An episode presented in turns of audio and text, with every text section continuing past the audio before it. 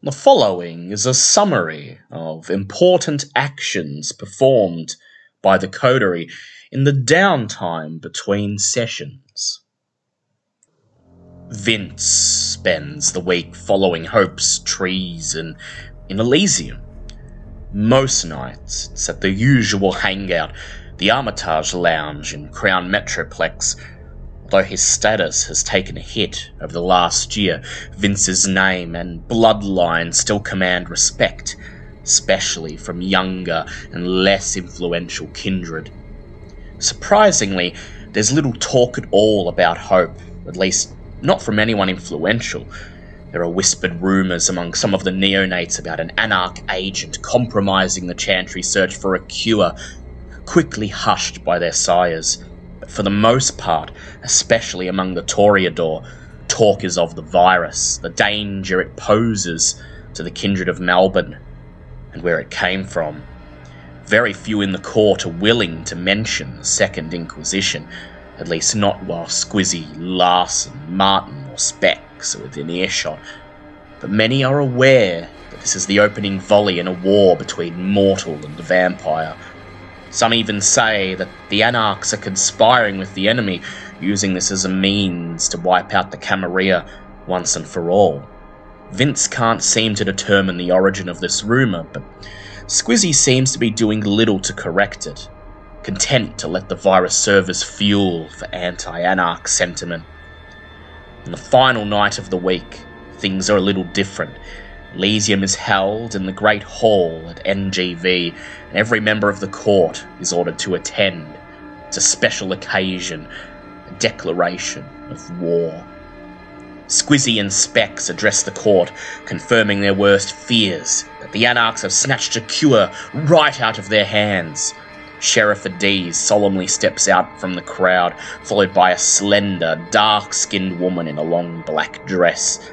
He clears his throat, snatches a glance at Squizzy, who nods, and then begins to speak. I'm afraid what you've heard is true. Stanley Cross, the Vector, was in our grasp thanks to the efforts of our prince's dedicated troubleshooters. At the very last moment, an anarch infiltrator snatched him away, setting back the research conducted both by my clan and Professor Cypher's chantry to square one. He pauses and looks once more over his shoulder. Squizzy nods again, prompting Adiz to continue. The anarch infiltrator was Hope, the Caitiff. It is my understanding that she is in fact a member of Clan Tzimisce. She is the flesh crafter in the Anarch's employ, and likely involved with the creation of this disease in the first place. Adiz takes a moment to survey the crowd, trying to appraise their stunned silence. And then Squizzy steps forward. He places a hand on Adiz's shoulder and smiles. The Anarchs are doing all they can to destroy us, he bellows, trying to stir the crowd. We will not stand for this. As your prince, I'll do everything in my power to defend this domain. From tonight onwards, all Anarchs are subject to a blood hunt. If they enter Camarilla territory, they will be destroyed on sight. Derek spends a couple of nights asking around, trying to find out where he can get in touch with Crow and Alistair. He knows they're not likely to want to meet with a Tremere loyalist, but he manages to get a couple of anarchs to vouch for him, and a meeting is arranged in Crow's Haven. Crow's Haven is a bizarre mirror of the Chantry, a series of secret chambers beneath the library at Victoria University, Footscray. From what Derek sees, it looks like there's barely any room for Crow and Alistair to sleep. Almost every inch of space is taken up by antique bookshelves, piles of books and scrolls haphazardly strewn about, and tables groaning under the weight of ritual components and alchemy instruments. Derek impresses upon Crow and Alistair that he just wants to help, that he has knowledge and resources of his own, and that he can help them by liberating anything they need from the Chantry. They're tempted by his offer, but don't quite believe that he's not simply working on Cypher's orders to try and steal the cure away. Revealing some of his dissatisfactions with Cypher and the Chantry, Derek manages to surprise Crow and Alistair. They'll trust him, for now, for the good of all the city's kindred. And then Derek is brought into the fold, shown all of the research Crow and Alistair have managed to cobble together so far. For only having been aware of the virus for a few nights, they've worked incredibly fast they figured out how the virus spreads by touch or by sharing vessels, and how it wreaks havoc on kindred bodies. Its mutations make it hardy enough to thrive in dead blood, and magical tinkering gives it the ability to bind itself to the spiritual essence of the beast. Dr. Barter's files provide enough information on the virus's biology to skip much of the looming busywork, and infected Vitae from Sage and Stan let them witness the progression of the disease with their own eyes, bringing the rogue Tremere to equal footing with their Chantry counterparts. Pulling all of their knowledge and resources together, Derek, Crow, and Alistair begin honing warding circles to work on the virus, the first steps towards an eventual cure. Success seems assured, but they'll need time. Time they're not sure they have. Derek is there on the night when Crow and Alistair decide to unstake Stan for the first time. They're going to revive him to see the frenzy for themselves, to test its limits, and see whether the beast can be subdued by conventional means. Malkavian gasps as Alistair wrenches the stake from his chest, deftly brushing Alistair away, resisting domination with almost no effort. He leaps off the table in frenzy, shouting, The, the one who plays Mono Blue! He plays Two-Headed Giant with the Lilith and the Dark Mother! He bares his fangs, ready to pounce on Derek, but Crow is ready. She rushes forward, tackling Stan out of the air, forcing the stake back into his flesh, as his skin once again grows grey and stony. Crow shakes her head. Okay, warding circles it is.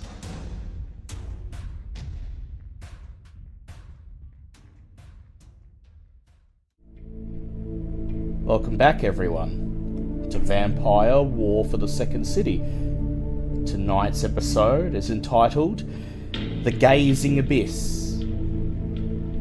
It's been a very busy week since you brought Patient Zero back to Crow and Alistair, and the virus within his blood began to pave the way for a cure. A cure that has not yet materialized. But a cure that everyone desperately needs even though it's only been a week. The Second Inquisition's disease has ravaged the kindred of the city. Even with the knowledge that this time bomb lurks in almost any vessel, both the Anarchs and the Camarilla of Melbourne have suffered heavy losses kindred have to feed, and not every kindred has the necessary preparations to weather the storm. Among the Anarchs, there have been at least six, seven more members of Baron Sue's inner circle that have found themselves on the constant edge of frenzy.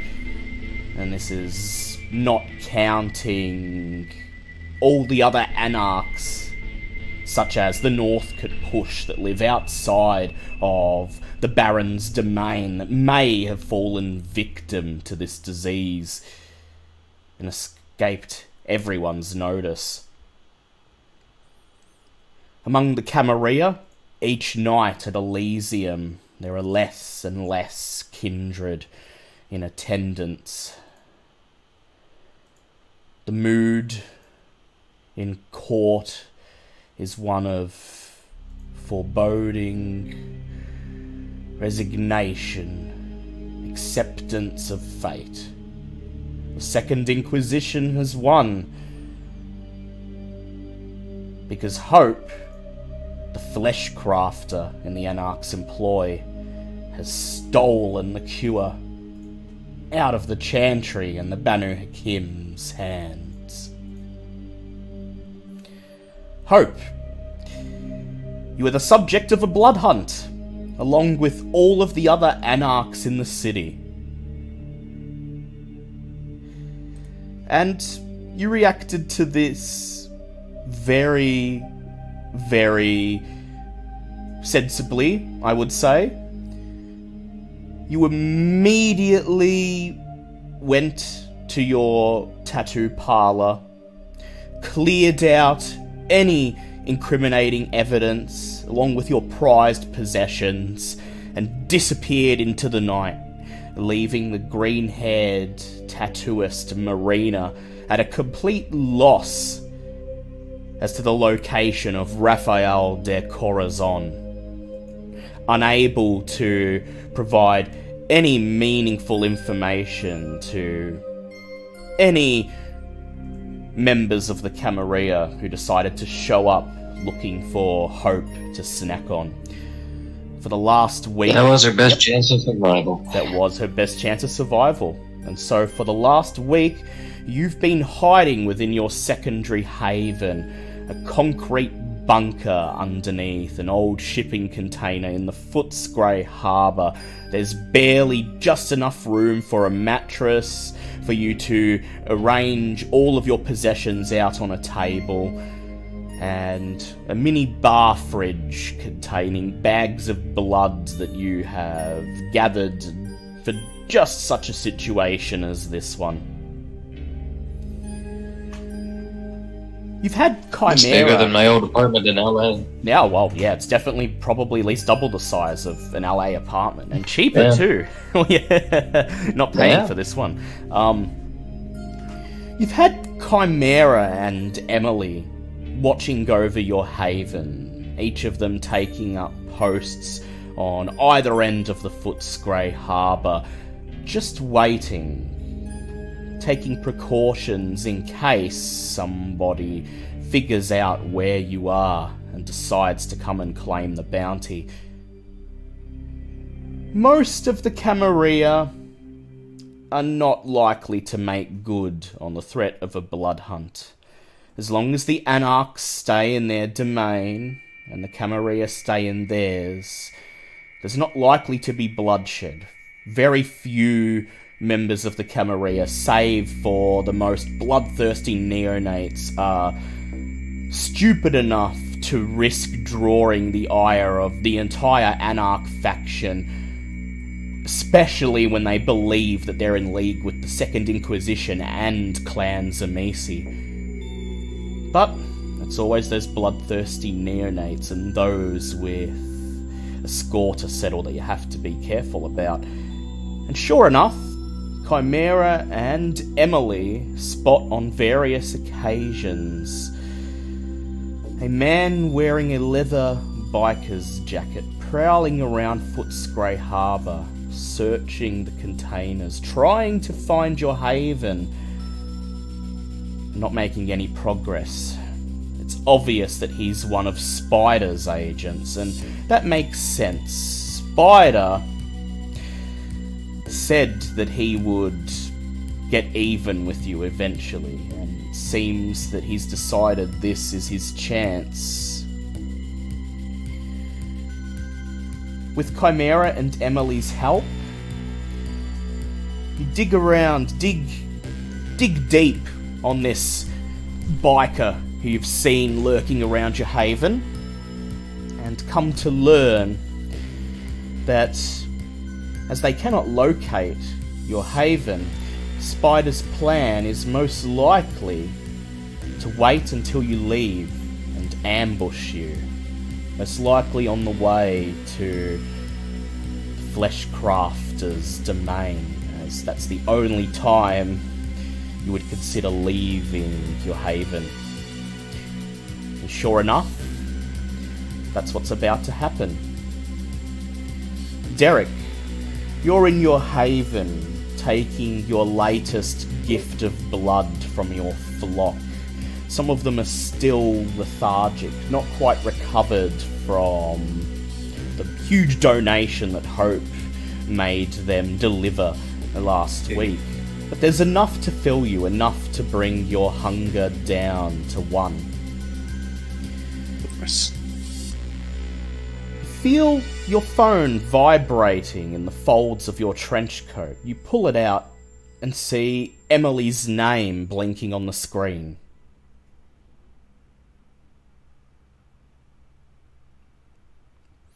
Oh, go ahead and answer it, yeah. You turn from your flock and step away into the library in the back reaches of the supermarket. Press the call button, and the first thing you hear is Emily's hyperventilating on the other end. Oh god. Oh, it's happened! It's happened! Derek! Derek! Slick's missing. No one's seen him since last night. And the alchemists are saying that he's been snatched just like the others.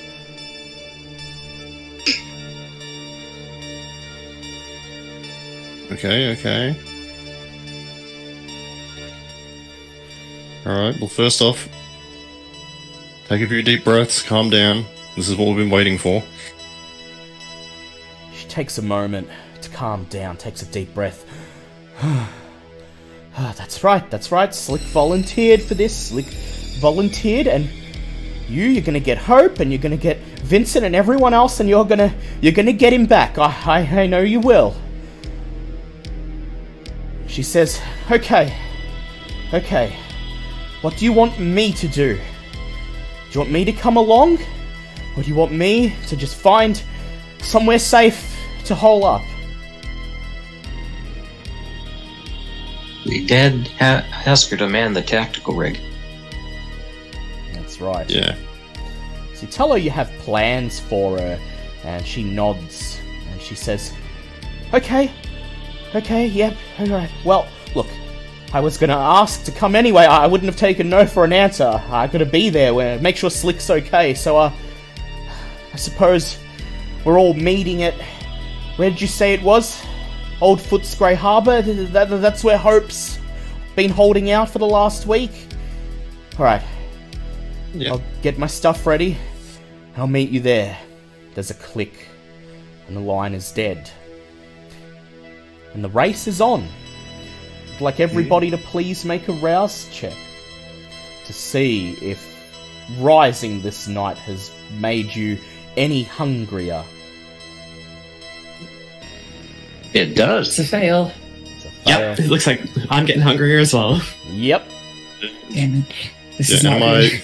do I get to ignore this because of my. Yeah, you get herd to night? ignore this because of your herd. Cool. And Hope, how'd you go? I failed. Failed. So Hope hunger three, I believe, and Vincent and Uh-huh. Chimera hunger two from downtime. Yep, so that brings it up to three. Feeding safely is not something that is easy to do tonight, and so as you feel the rumblings of the beast within you, those ever present pangs of hunger, you can only hope that everything happens according to plan tonight. That you can get Slick back, survive the ambush with Spider, that you're almost certain is going to happen, and bring in the flesh crafted a clear Hope's name. And yet, your beast, your beast is expecting everything to go wrong, relishing the chance to cut loose, to feed, to rip, shred, and tear, to relish in the carnage. It's about 9 pm when you're all assembled in Footscray ah, Harbour. Sorry, Hope? Before that, Yep, may I do something? go ahead, Hope. Okay. I had plans for this, so I'm going to take out the duffel bags full of like days old takeout, mm. and I'm going to call rats into them. Yes, yes, please go ahead. I get hungrier. Uh-huh. Oh, that's hunger four. This is lovely. Well- that's okay. Good thing you're summoning snacks. We'll just see how many you actually are able to r- round up. Go ahead Okay. and make manipulation.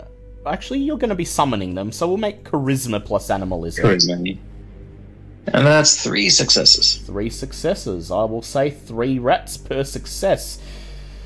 So as you wait for the others to arrive, you climb out of your bunker, grab a duffel bag full of days old Chinese food, slices of pizza, McDonald's burgers that seem to be in pristine condition despite being several days old and do not seem to have decayed at all.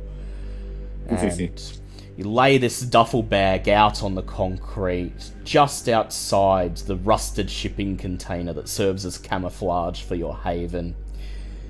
And you call upon the blood.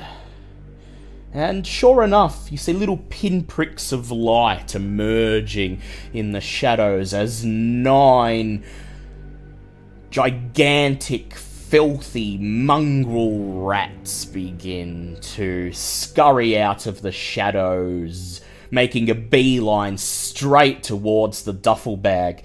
You don't even need to give them directions. The lure of the food is enough. One by one, the mm-hmm. rats begin to pile into the duffel bag, crawling on top of the food. And soon enough, all The last three, however, go into my belly. Last three of them, yep. You wait until six are in the bag, until these six rats have become something of a conjoined mass of fur and flesh in amongst the takeout. And then you zip the duffel bag shut, trapping them all within. Then you turn to the last rats, and accepting their fate, they slowly crawl towards you. You may reduce your hunger down to one. All right. Rat King acquired, yes. Just after 9 pm, you hear the sound of tires crunching over gravel and concrete. The others have arrived. Everyone assembles just outside the shipping container. You all take note of the duffel bag lying at Hope's feet, shivering and rocking back and forth, very loud squeaks and chitters emanating from within. You've all received the message on your phone from Derek. Slick's been taken. It's time to go. All right, guys. We plan for this. Emily, here's the laptop. Everybody gets a GoPro. You know the plan. I'm going. I'll be last. We'll need Derek in front, Vince in the middle, and Vince and Chimera in the middle, me at the end. Emily Any questions? Emily just picks up the laptop, the laptop that still has a Cash Converters sticker on the lid. Acquired acquired through a very hasty shopping spree conducted by Chimera and Vince. She flips open the lid and you hear the sound of Windows starting up. She peers at the screen and she says, Okay, GoPro 1, GoPro 2, GoPro 3. Yeah, all four of them are linked to laptop. Ah, I don't think there's going to be any problems. Uh, so where do you want me to be running this? She says. She looks towards the shipping container and she says, I, I don't suppose the Wi Fi is any good down there? She points towards Uh, the trap door in the floor that leads to your haven. I was thinking you could do it from your hotel room. She nods and she says, Alright, hotel room it is. That's Oh. not far from here. And Just in case, I hand her the duffel bag with the Uzi. Uh, She nods and she says, I'm not expecting any trouble, but thanks anyway. I think Slick's the one in danger tonight, and, and you as well with the blood hunt and all. But look, I, I, Yeah, I'll be fine. I'll be careful. Any signs of danger, I'll, I'll bug out as soon as I can. All right. But hopefully, I can get everything you're going to be recording on these. She begins to hand out the GoPros, one to each of you. Hopefully, I'll get all of this recorded, ready to go, and tonight's entire operation will have video evidence. So at the very least, you can show the cam what you've been doing, and that you're Yeah. not the one who they're looking for. In any case, if uh, something goes horribly wrong, there's an email address on the laptop. Send it there. She nods, and then she frowns. She looks The maestro should take care of it from there. She looks over at Derek and she says, "Okay, uh, that that that bloodstone thing that you, you put in Slick, uh, uh, shouldn't you be activating that or or, or, or tuning to it or, or whatever it is you got to do? Uh, I'm sorry, I, I just want to make sure that make sure the flesh crafter doesn't get too far away that that you won't be able to catch him. Is all." Derek, That's she is indeed right. The Bloodstone will not attune to you until you perform the necessary actions to attune to it. And so that will require a rouse check plus an intelligence and blood sorcery test. uh, what is it? Bloodstone. Bloodstone's a level one ritual, isn't it? It's a level 1 ritual, which means you get to re roll Yes. a rouse check.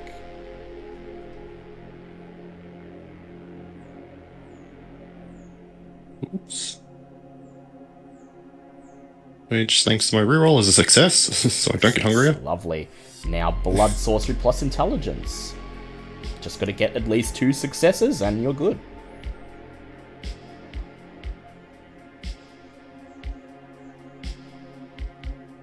Two, two, two, two.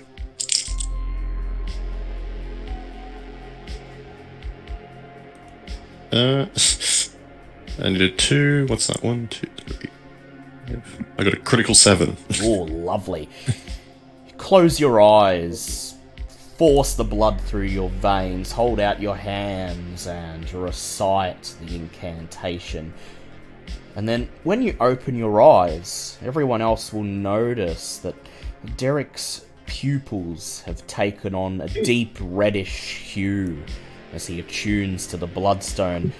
Derek, it doesn't work like a GPS. You don't know the exact road, the exact address and coordinates where your quarry is, but you instinctually know. Instantly turn around, look ahead, and say, This direction. Yeah, yeah. He's gone this way. It's like you are the needle in a compass.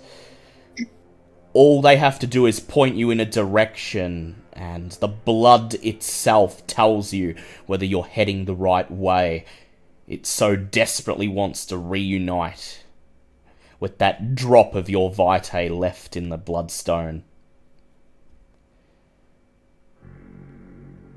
All right, man. You in the first car, we'll follow.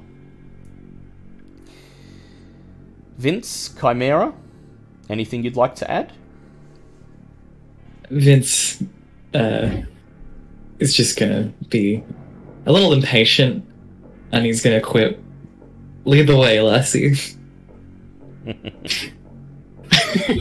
yeah, Chris is gonna hop in the car uh, very immediately. So, no time to waste. Make your way to the car park just beyond the chain link fences outside the harbour, and here you find Hope's Second Inquisition SUV, Derek's car, Vincent's Chad car, and in addition, a show of a show of Vincent's fourth discipline, the Merryweather family fortune. There are two beige coloured Land Rovers parked and waiting on the edge of the car park. Bought especially for this situation, as you discussed during downtime. So, All are these vehicles at your disposal? How? What are the arrangements? I think we discussed that Chimera was taking the Second Inquisition SUV. Yep. Vince and I were getting the uh, Bush vehicles, and Derek was using his car. Yep, That about right? Yep. What I remember, yeah. leaving you to drive a vehicle each. So Hope and Vince, you make your way over to the Land Rovers, and Vince, there's sort of a smug, gloating look on your face as you reach into the breast pocket of your dinner jacket and pull out the keys to the other Land Rover, hand them to Hope. For them to Hope. Yes. Hope takes takes the keys, checks under the hood, takes something from her pocket and puts it on, puts it in there subtly, then runs a string back to the window. Eh, looks good. A little grimy, but I'm sure it's nothing. If he slams Did it. uh, did Vince notice this? Can I roll? Uh, yeah, go ahead, make a wits uh, awareness check. Yeah. Um, total fail. Total fail, yeah. No, Vince, the first thing you do, as soon as you hand the keys over, you just turn around, move up to your own Land Rover, press the button on the keys, the car goes whip whip, and you open the door, climb inside, and for a moment just relish the new car smell. This is money getting things done. It always does. So, you each take your seat in your designated vehicles. And then, as a convoy, you make your way out of the car park, out onto the streets. And as you do so, I'd like everyone to make a wits awareness check, please. Fail again. Fail, yep. Well, you're For the record. car.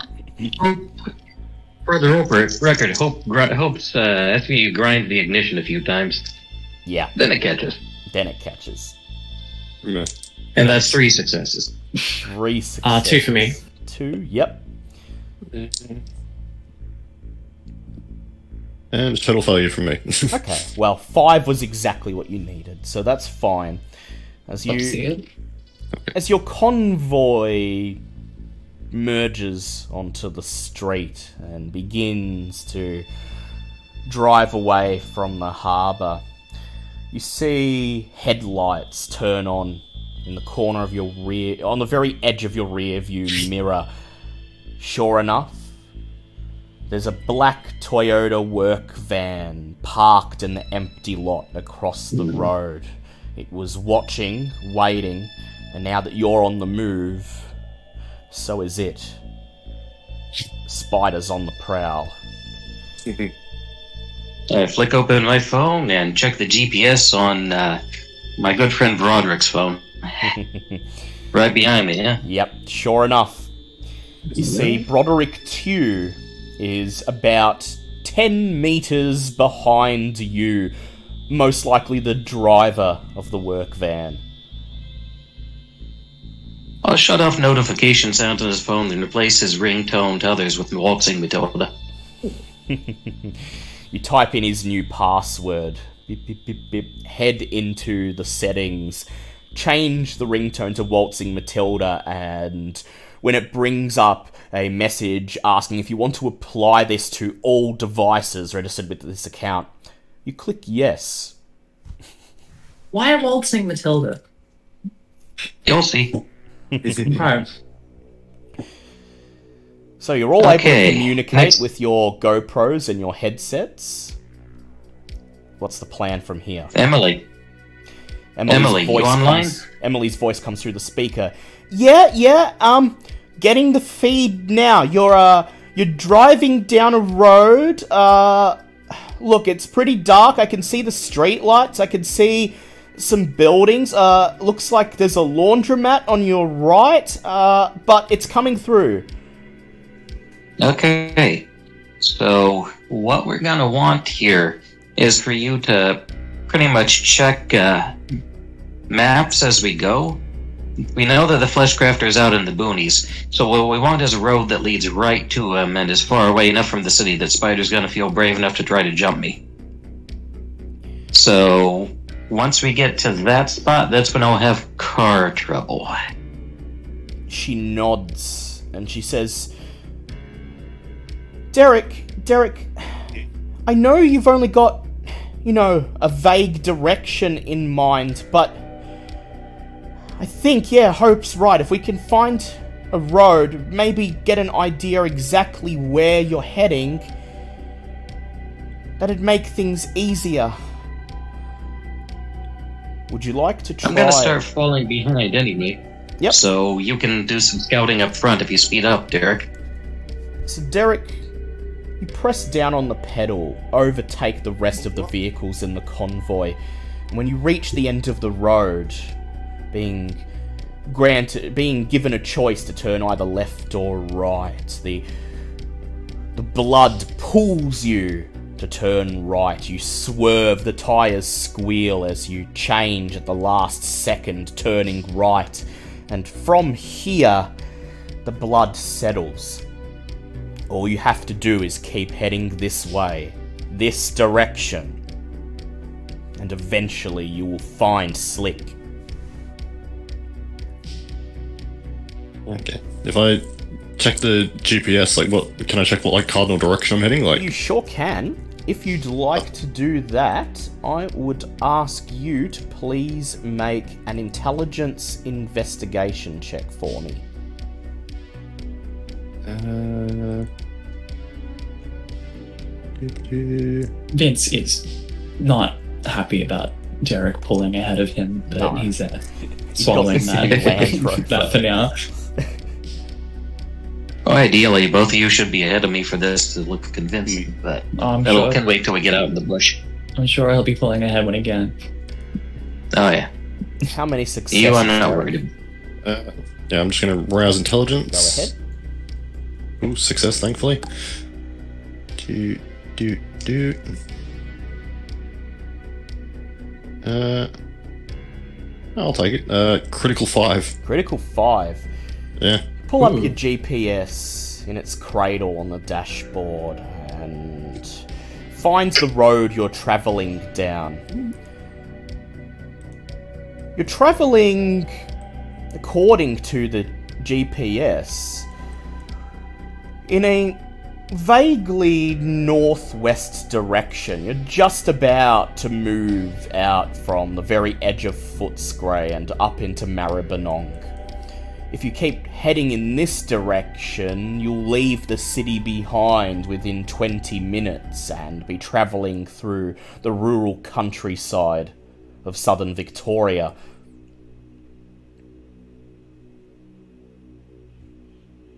Yeah, and then I'll just relay back to Emily. Yeah, just it, it seems to it seems to be pulling me in a northwest direction. That if I keep going straight, I'll end up meeting up with it.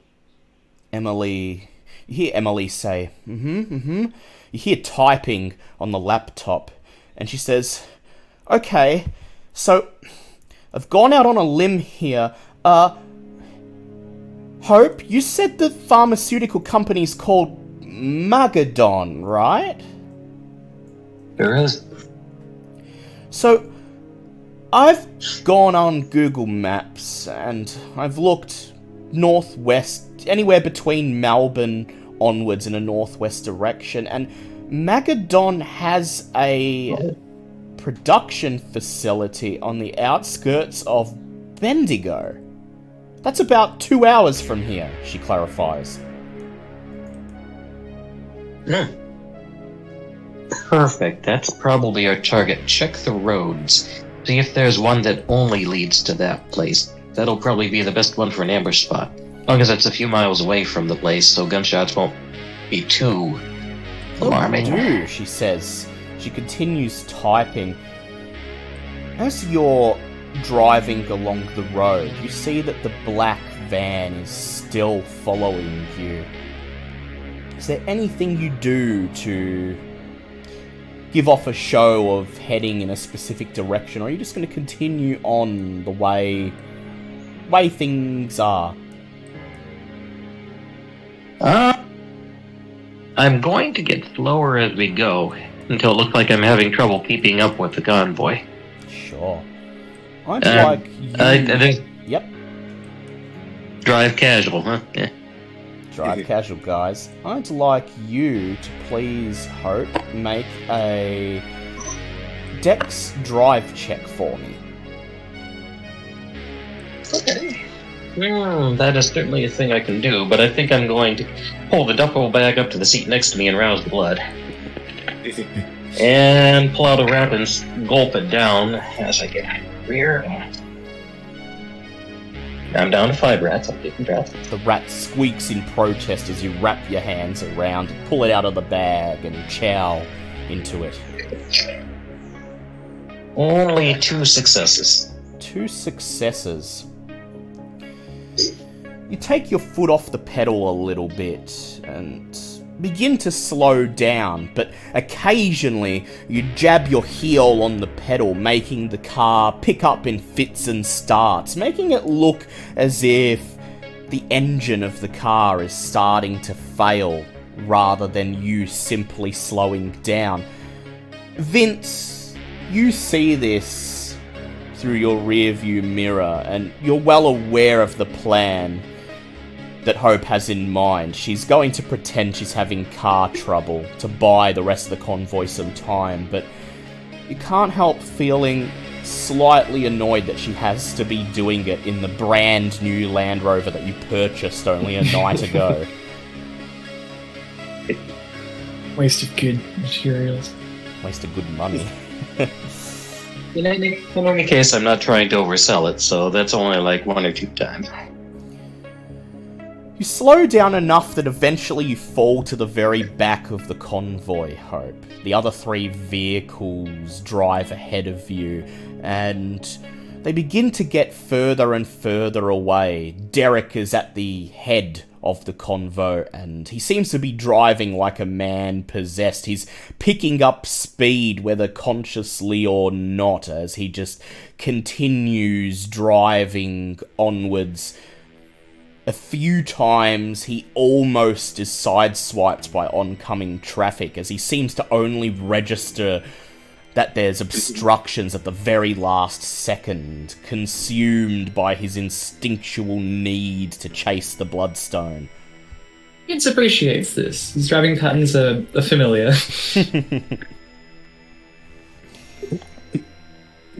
Eventually, Hope, you fall so far behind that the other three vehicles are merely pinpricks in the distance, and then, then, they crest a hill and disappear beyond the horizon, leaving you entirely alone.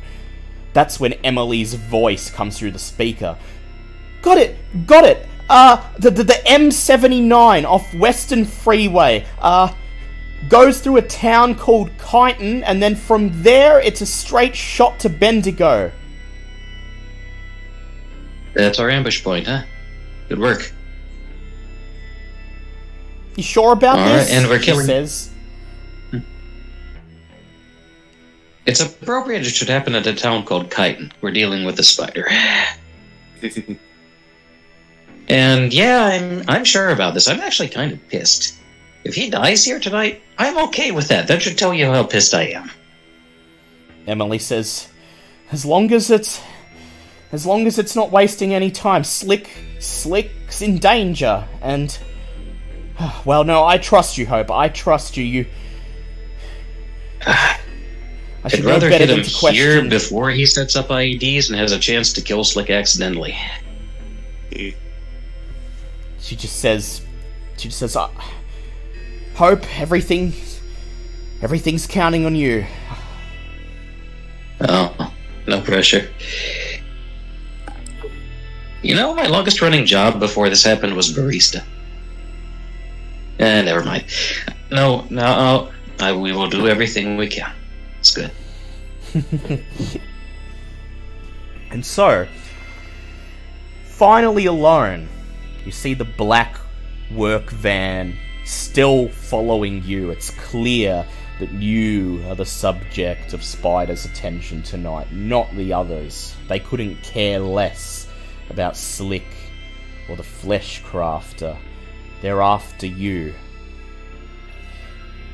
You turn a corner and find yourself driving through a residential pocket on the edge of Maribyrnong, passing rows of quaint looking single story brick houses, complete with picket fences. The street is quiet, lifeless. There's lights on in a couple of the houses, but the mortals have mostly retired for the night. It's just you and the van. Uh, this can't go down here. There's people about. Uh, Emily, better remember spot up ahead. Hmm, hmm. She says, okay, uh, keep going from where you're going. Turn left at the next turn off. Uh, it should take you to High Street. There's some shops and things there. Uh, the shopping center should be pretty much empty at this time of night. Maybe you can uh, take them through the car Cameras? park there. She says, "Ah, no way, not in Maribyrnong." All right, car park it is. And I start heading that way, and I reach over, pull the string, and pop the smoke grenade I put under the hood.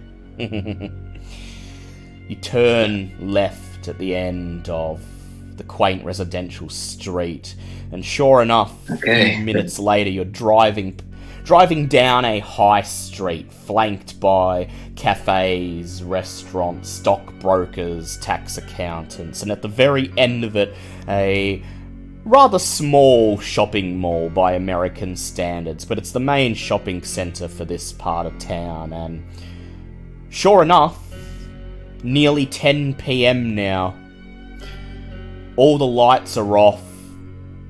The entryways are shuttered and the car park is almost completely empty, save for couple of cars here and there, most likely belonging to the night staff, the security guards, the janitor.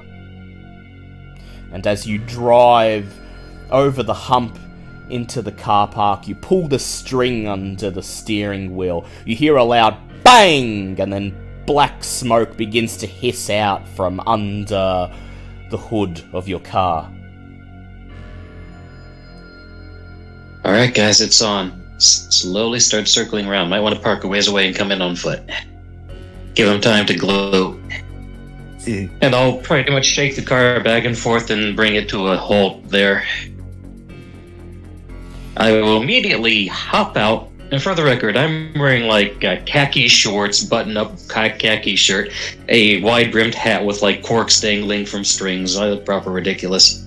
Yep. Like I start throwing out bags, I pop open the hood, sorry the car, and I'm going to boost a few things quickly too.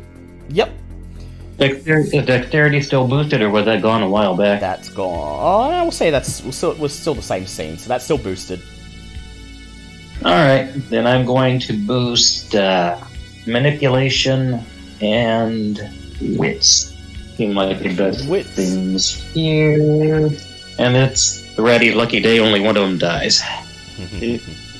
so you climb out of the car right in the middle of the car park and make a great show of heading over to the hood, popping it open, burying your face in the smoke, trying to look for whatever's hmm. caused the engine to blow tonight. And under the cover of the smoke, you're preparing for the ambush that you know is coming. Vincent, Chimera, Derek. Hope's The giving you GoPro's the getting sig- set up inside the car. Yes. Sorry. Hope's given you the signal. What would you like to do? You, I'd say you're a block or two ahead of Hope at this point. All you have to do is double back. It's up to you whether you want to just scream barreling into the car park in your vehicles or park a short distance away, as Hope suggested, come in on foot. Um, Chimera's definitely going to set up. Um, remember Superboy.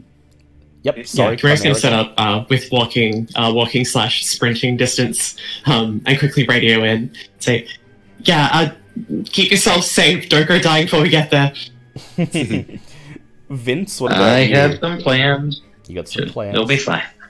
What about Vince? Vi- Vince is gonna pull over nearby and just stay in the cabin for now.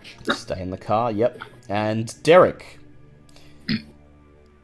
You Yeah, see, it's Chim- gonna- you see Chimera and Vince park their cars on the sides of the road just behind you. You see Chimera get out and begin sprinting back towards the shopping centre where Hope is currently, quote unquote, broken down. Uh, gonna sort of. Yeah, Derek's gonna like casually circle the block, basically trying to get to the opposite side, so we can somewhat, basically try and like somewhat pincer maneuver, but like yeah, same thing. Park a bit back and start heading over on foot. Yeah.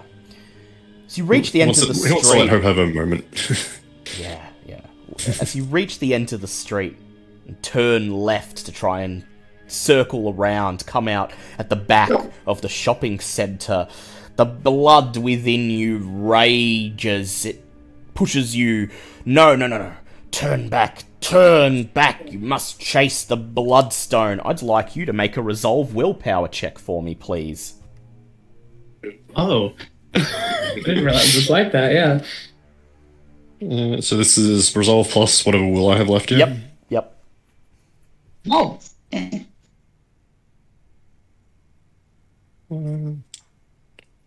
Was it one, two, four? s- I mean, if it goes badly, Emily's still got Overwatch, Yep. so we'll know where he goes. Nice.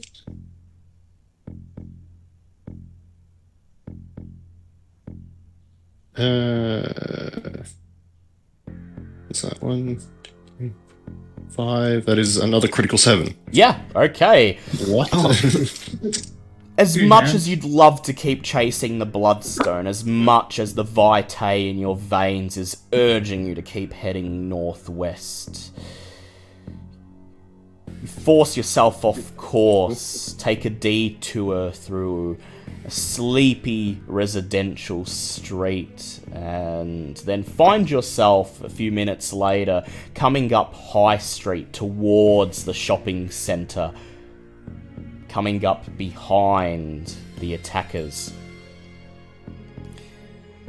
Chimera, I'd like you to make a strength athletics check for me as you sprint to your destination. no problems. So, can't wait! Can't wait till we get to the flesh crafter and I can't roll a success to save my life. uh, that's a three. You got Three. Very well, very well. So, Chimera, you park your car on the side of the street and immediately head off in a sprint, almost traveling on all fours as you barrel ahead towards where Hope is waiting for you. Hope.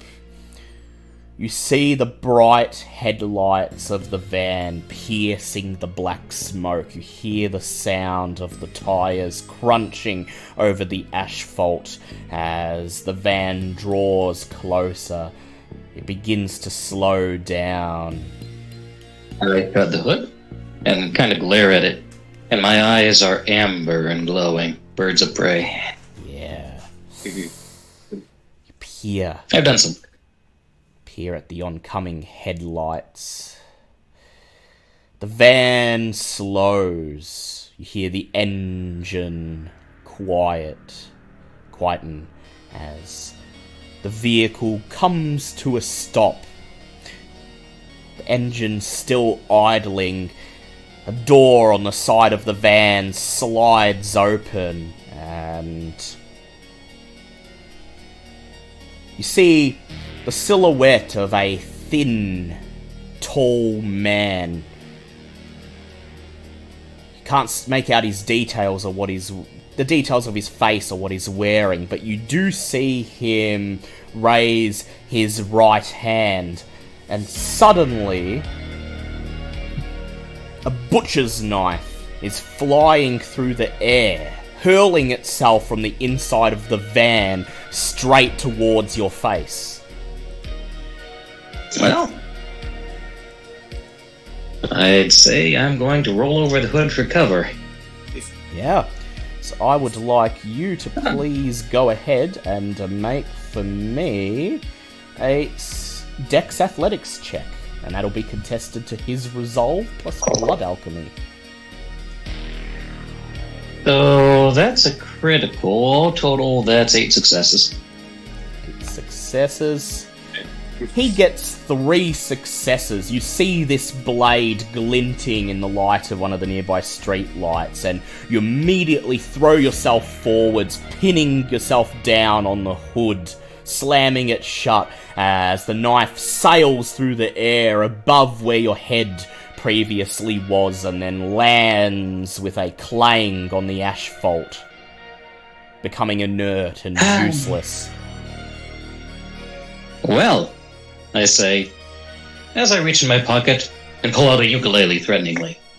and I start playing Waltzing Matilda. Go ahead make Oh. me a charisma performance check. No respect for supervillain speeches these days. See, I thought you were going to gloat. Uh, performance.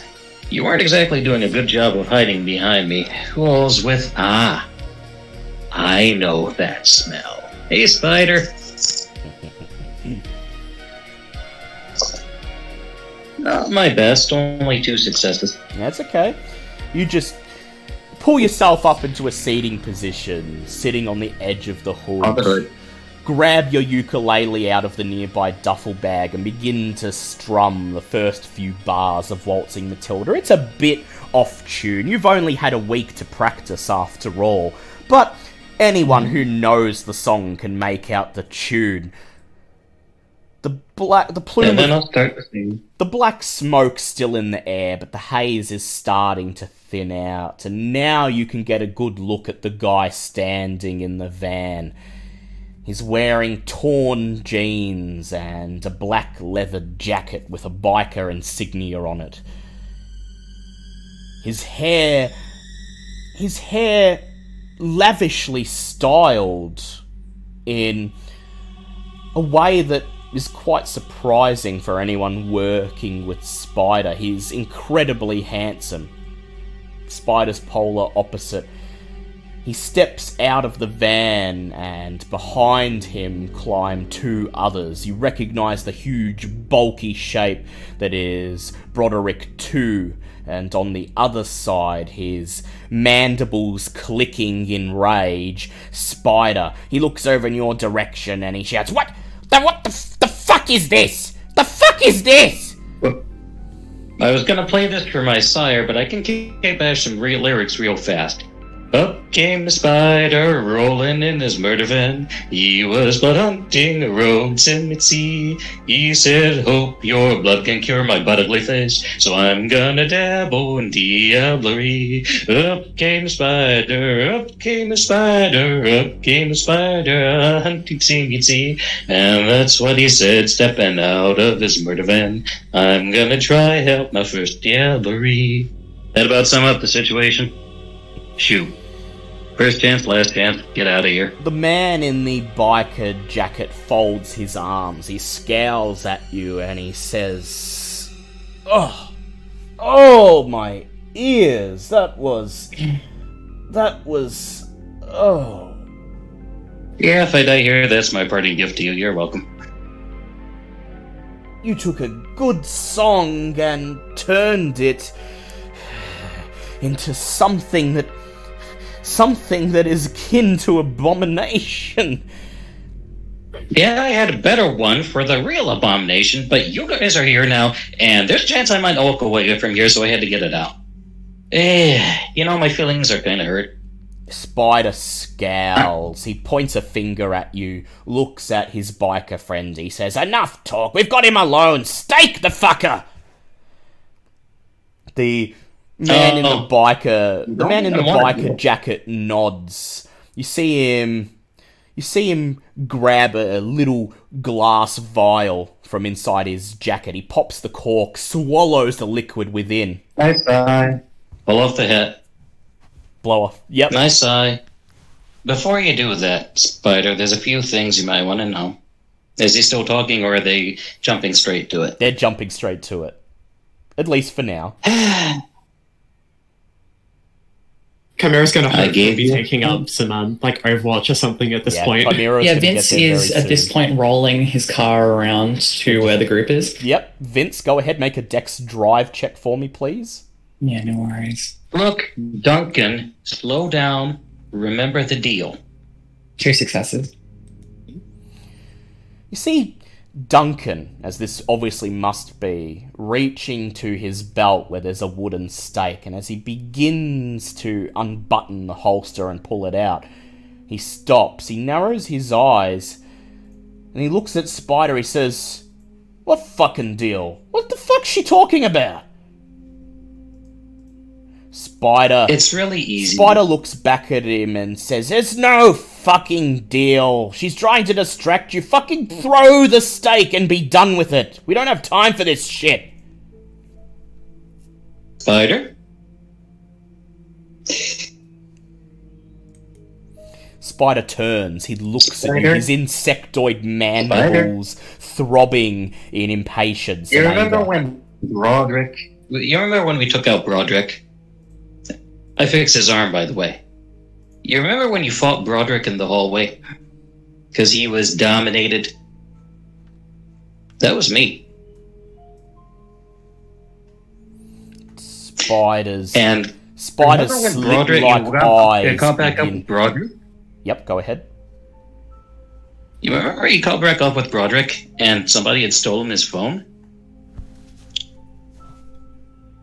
Hey, Broderick, call Spider. And I start singing Waltzing Matilda again. I want you to make a charisma uh, About manipulation. manipulation, either intimidation or subterfuge check, please. That was subterfuge. That's a little bit. And am I, is Derek far off at this point? Or? Derek, and you- you're all about to Oh, turn up holy shit. right at the end Oh, of cool. this. Um, So it's nothing critical with eight successes. Yeah. The smartly, the, the, the smart-looking biker man, Duncan, raises the stake. He's about ready to throw it into the air when Spider holds out a skeletal, clawed hand and says, "No, I want to see where the fuck this is going." He looks over at Broderick and he says, i'll go on, make the call." See, I had a feeling this bitch had her hands in something, and I want to know for sure. Broderick shrugs, reaches into his pocket, pulls out his phone, and presses a button. Suddenly, a polyphonic version of Waltzing Matilda begins to emanate from Spider's pocket.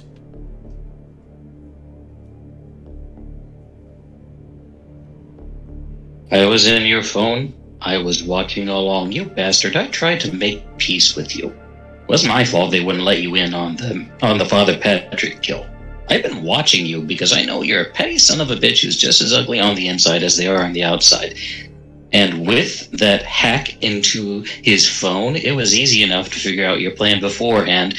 And now, Duncan, I'd like you to, fi- Mr. Duncan Wells, I would like you to fulfill that bargain I cut with you before we got here and kill Spider like we agreed. And I'll mesmerize him. Mesmerize him. Okay. Um. So Spider prepared. Spider did tell him that you would have dominate, so he's going to fight it, but he's probably not going to do very well. So I would like you to please make for me a manipulation dominate, and he's going to make an intelligence plus resolve to fight it. So this will be a willpower. Only three successes. He has a dice pool of four, and he got three successes, so he beats it. he looks over at Three to three. He, shakes his head, looking confused. He looks over at Spider and he says, I. I swear, there's no deal, there's nothing like. Do it, Duncan. There's two 13th gens here after all, and I'm prepared for you. You know what I'll do to you if you fail. And now I try, and now I'm acting, trying to convince Spider that I turned Duncan. Yeah, go ahead, make a manipulation subterfuge check. Hmm, acting? Oh, yeah, acting, yeah, your performance, go ahead. Yeah.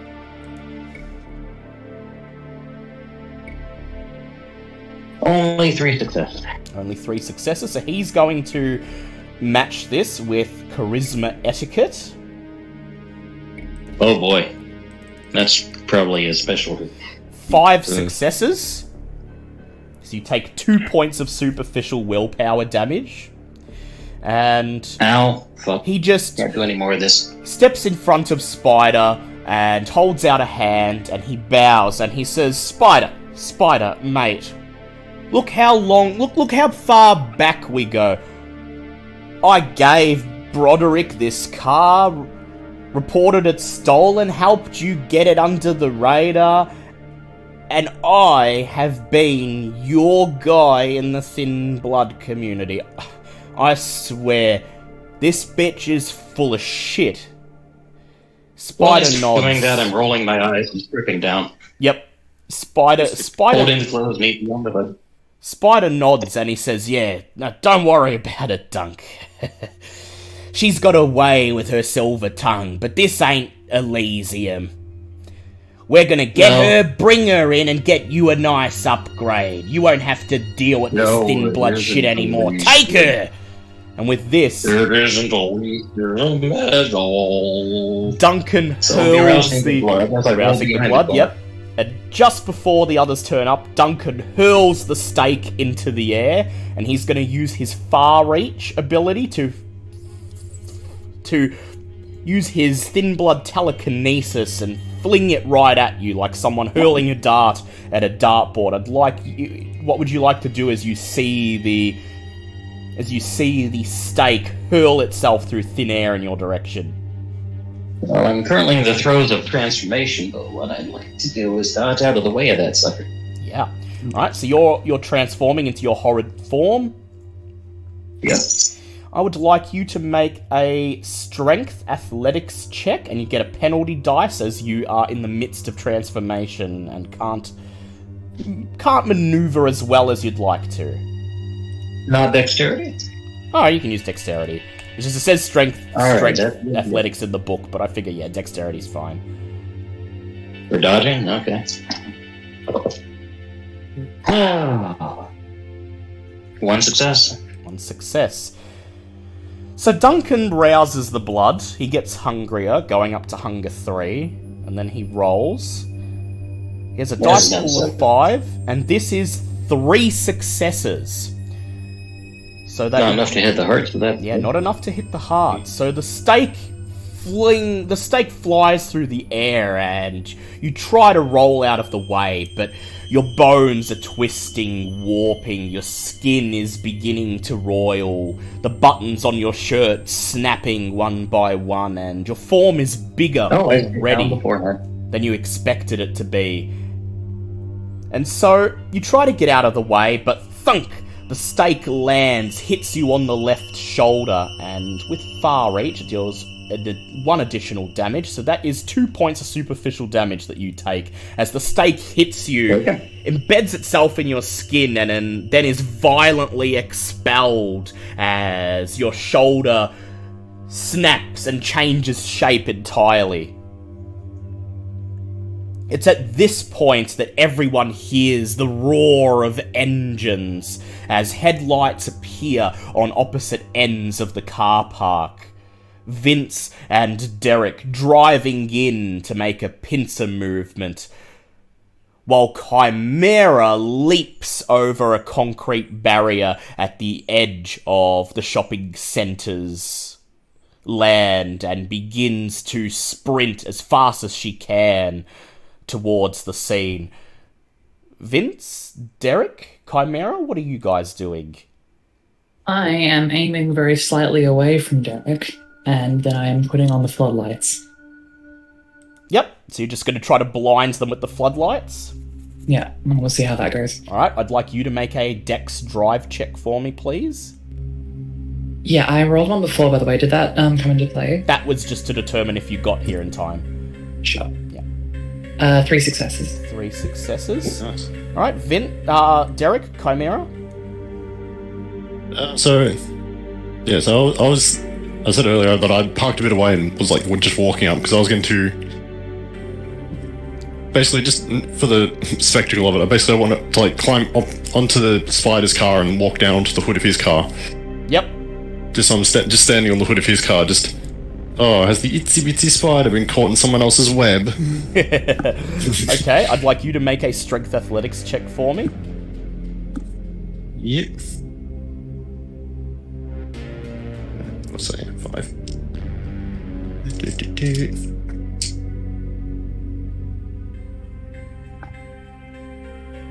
Uh, there, only one success. One success. It's fine. We'll get to that in a moment. And Chimera, what are you doing?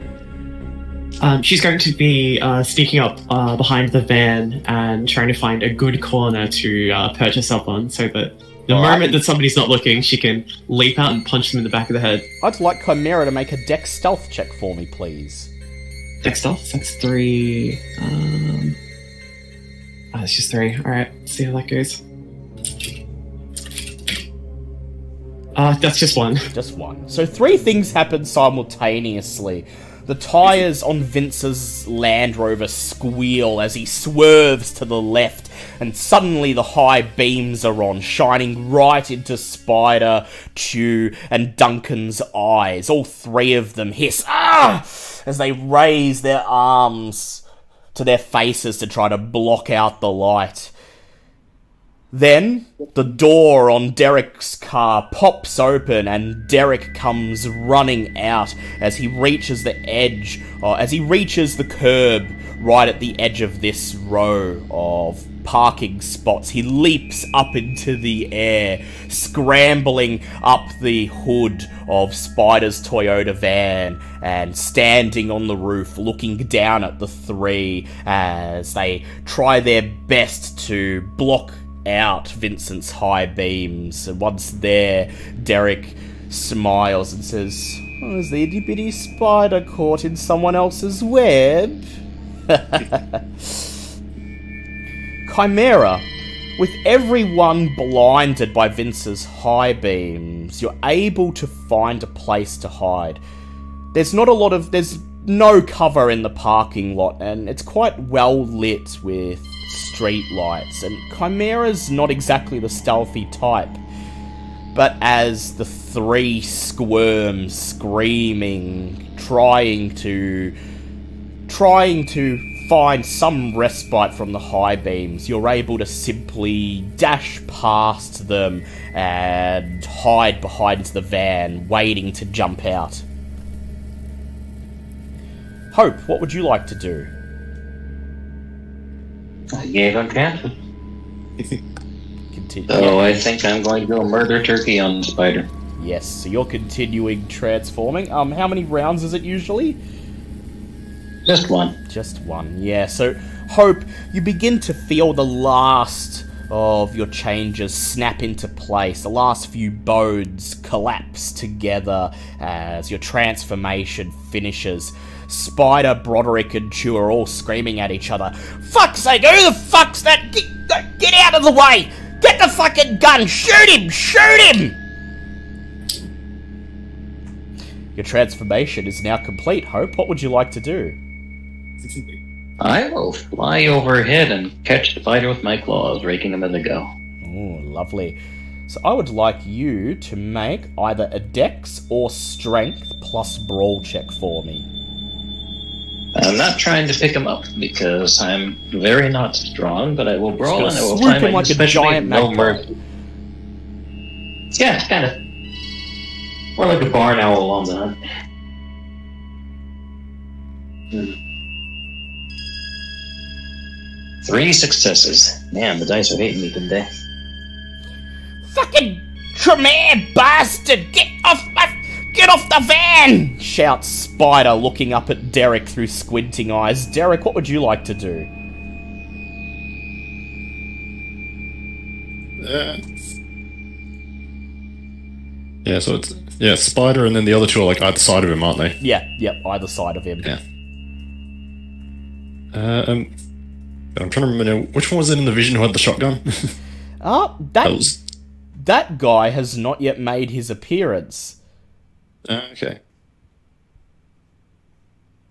However, you have a you know where he is. He's most likely in the van waiting to be waiting for his signal. He is after all just the driver.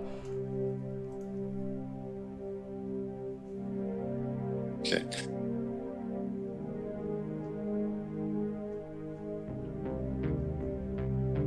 Uh, I suppose then.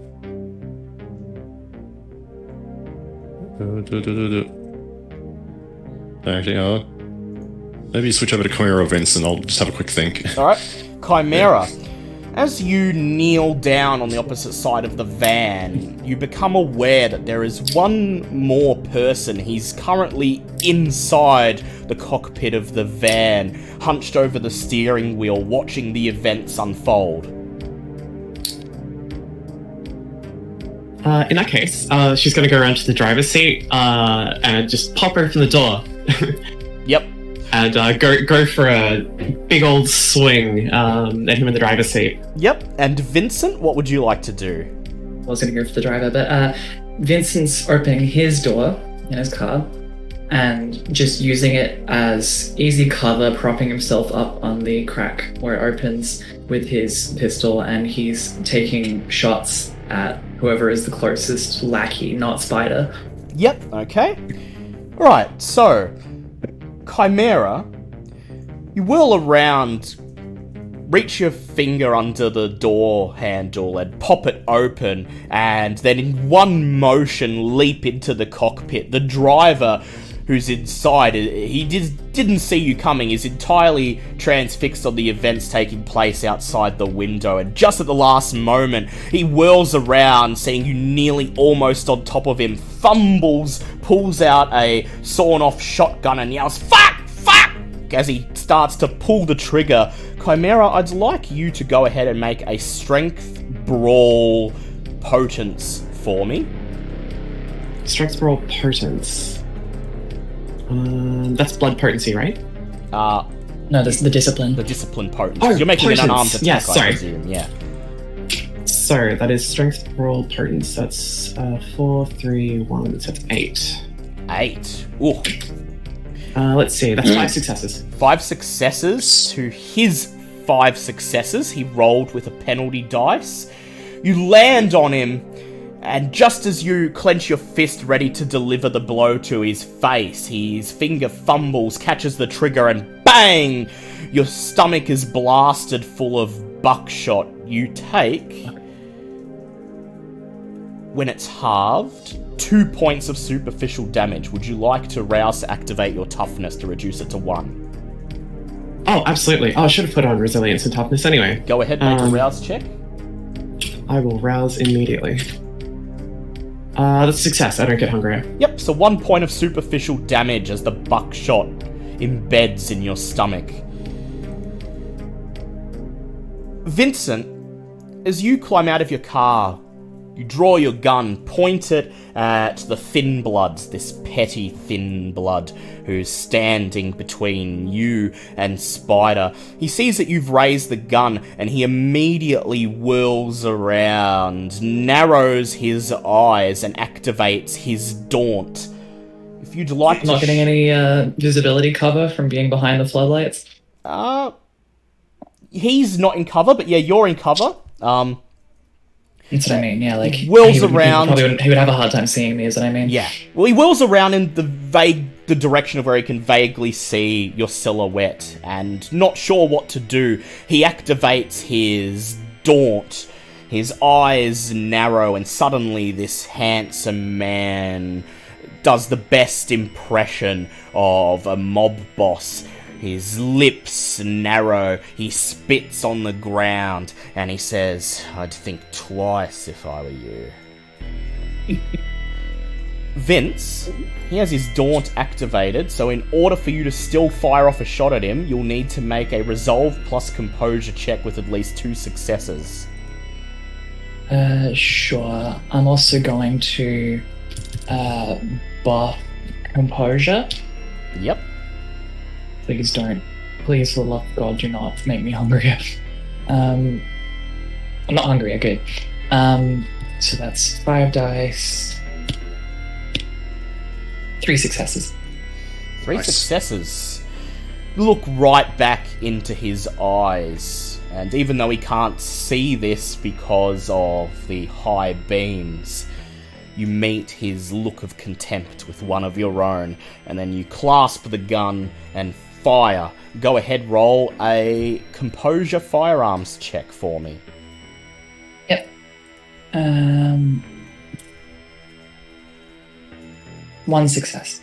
One success. Bang! The bullet slams into the Thin Blood's chest, and he takes three points of aggravated damage. He gasps as blood sprays in a plume onto the concrete. Oh, oh! And Vincent nearly, nearly falls, nearly, nearly loses composure entirely and falls to the ground. Somehow he's still standing. Hope, how many successes did you have? Only three. My dice kind of betrayed me. Yep. You spread your owl like wings and take to the sky, flying into the bright light, and then swooping down onto Spider. All Spider sees is this great bird like mass billowing out of the high beams towards him, and he has only a fraction of a second to defend himself, meaning he'll have a penalty die and he's going to attempt to meet you with a strength and brawl and potence. Yeah. Yeah. Do you add potence to the roll? Hmm, okay. Well, all Nah. potence one allows potence two allows you to add potence to feats of strength and unarmed attacks. So, he- and, Ah. he, and he's just going to punch this thing he sees coming towards him. So, Yeah. so that's going to be a dice pool of seven. That is four successes. He weaves just at the last moment, reaches up, doing an uppercut with one of his bony, claw like hands, and delivers a punch to your solar plexus.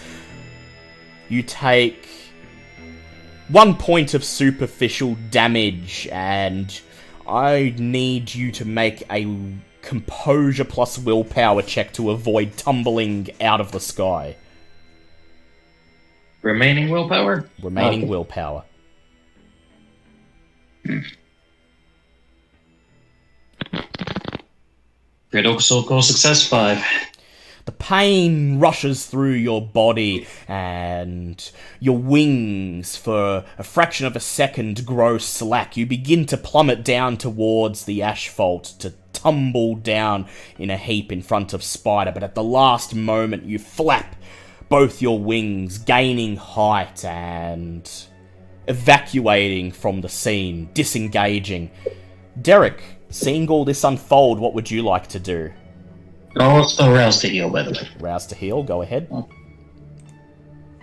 Uh, so just to remind me, it's so uh, at the moment it's Spider and just The the, thin and- blood outside the car, isn't it? Yep, and, and Broderick Tew. Oh, and Chew, yeah. Yeah. He hasn't Cool, done cool. anything s- as No? of yet. Yeah. Spider is pretty strong. Yeah.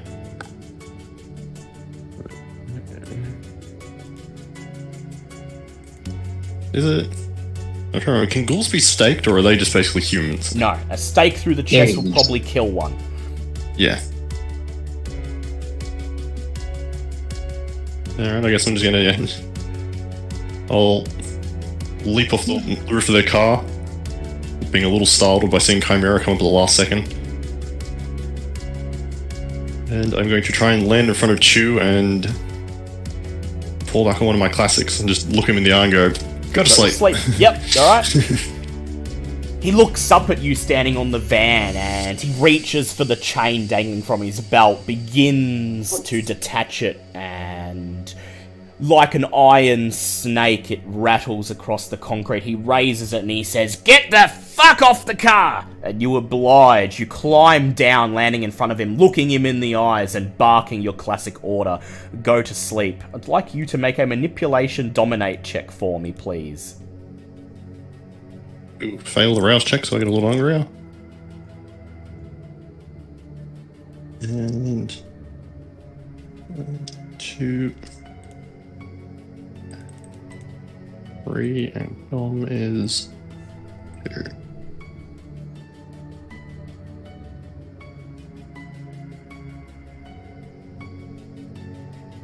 Uh, ah, only two successes. He got one success. He Ugh. raises the chain and his hand is beginning to wobble and he says, Yeah, you fuck. Ugh." And he just tumbles forwards, face planting in the asphalt, dropping the chain. It clatters to the ground beside him. Okay, next round. Hope, what would you like to do? Well, they go wheel around and try for a second pass on Spider. Second pass, okay. I'd like you to go ahead and make a dex or strength plus brawl check again. Alright, no, no mercy. I'm a little hungry. Yes. Okay, so I guess we're just gonna.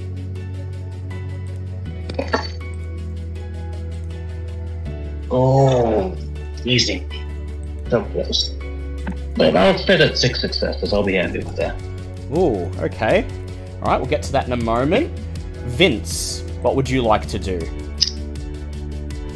Uh, so the situation with uh, everyone is Thin Blood is down. Blood what was shot. going on he's with not Broderick? down, he's still up, but he's got a gaping gunshot in his chest and looks Okay. like he's not long for this world. If you can So do another one of those, you can probably there, send him to torpor.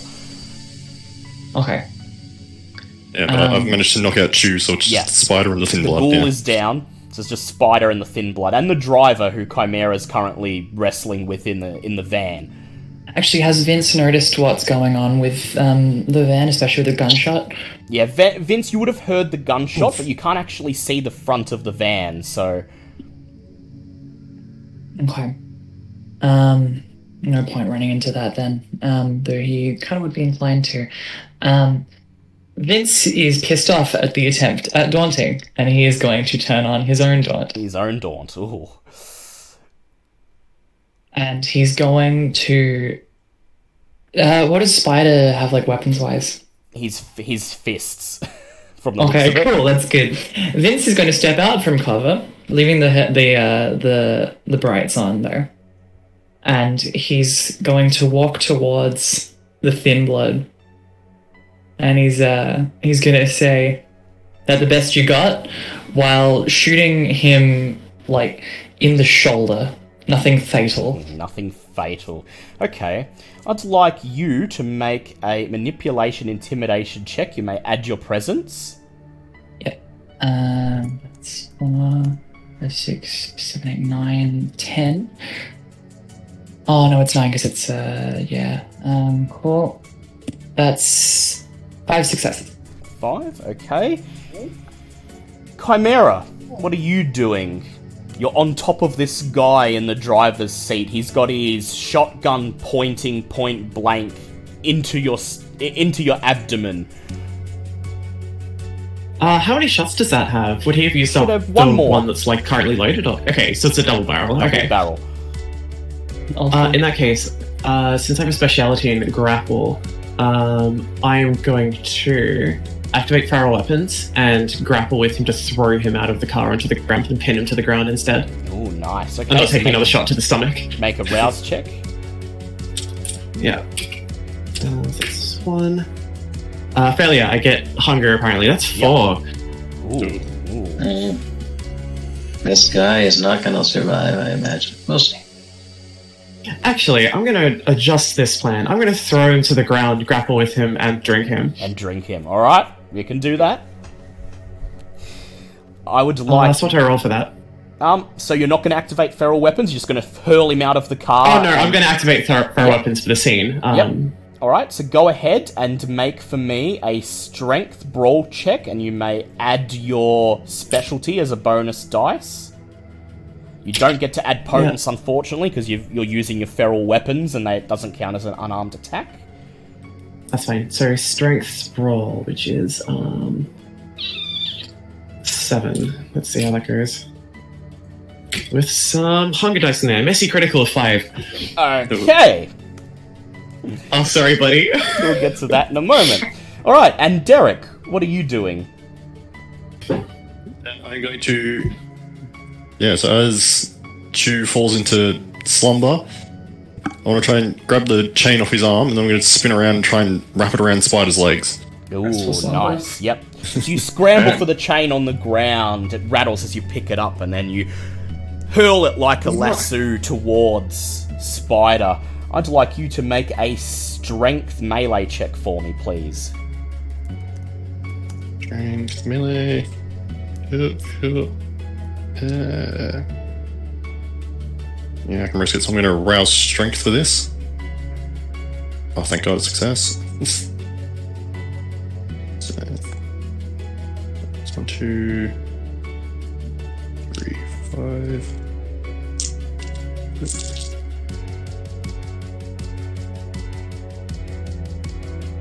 Yeah.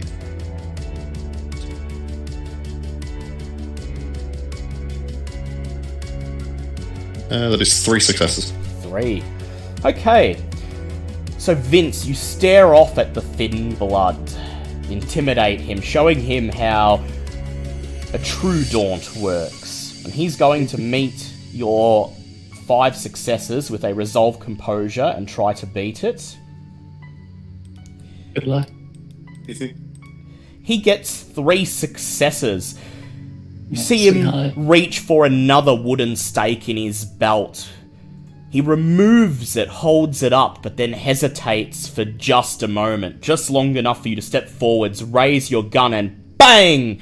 Fire a bullet into his shoulder. He takes one point of aggravated damage, screams in pain, and tumbles to the ground. He's not in torpor, uh, but he's quite hurt. He, he immediately begins to squirm like an insect wincing in pain at your feet. Weird question. Yep. Is he a good looking guy? He's very good looking. Oh, whoa. Oh, God. No, don't worry. Um, He has the Well, he- looks merit. People are getting eaten He, now. he has the looks merit for one. but now he's going to look him dead in the eye. Vince is going to look him dead in the eye. And he's going to give like a, a really kind of unsettling smile and say, Stay there, cutie. Is that a mesmerize or just a compel? That's, uh. That's just intimidation. Just intimidation. He looks up at you uh, and he just nods silently. Uh, "Y- yeah, yeah, okay, okay. Um, okay, Chimera. You activate your feral weapons. What do they look like? We've never seen Chimera's feral weapons. Uh, so uh, her left hand and forearm uh, take on more of like a wolf-like shape. They're still contorted into like a human limb style, but become much larger and taloned. And the right is more of like uh, almost like you'd get from like a dragon's claw. So it's also human, has like proper fingers and thumbs and everything, but it's uh, almost doubled in size and um, has uh, claws at the end also. like giant Hulk hands, essentially. So you dig, you dig these gigantic talons into the man's ribs, hearing him gasp in pain, and then you pull him towards you, grappling with him, pulling him out of the car. You both tumble down onto the asphalt, and then he winces, grunting with effort. He raises the, pulls the shotgun out from under you, and begins to raise it towards your head. And that's when your beast roars, "Kill him! Kill him! Act like a beast. You are the hunter, he is the hunted, he is the prey. Get him! And the urges overwhelm you. You extract one of the talons from his rib, reach up, grab his hand that's holding the shotgun and begin to press it back towards his own head. And then you pull the trigger. Bang! His head explodes like a watermelon. Wow, that is not what I intended. and seeing the blood and the brain matter and the shards of bone oozing out onto the asphalt, your beast purrs and you begin to feed. Licking the blood off the ground like a rabid dog. I think that went well.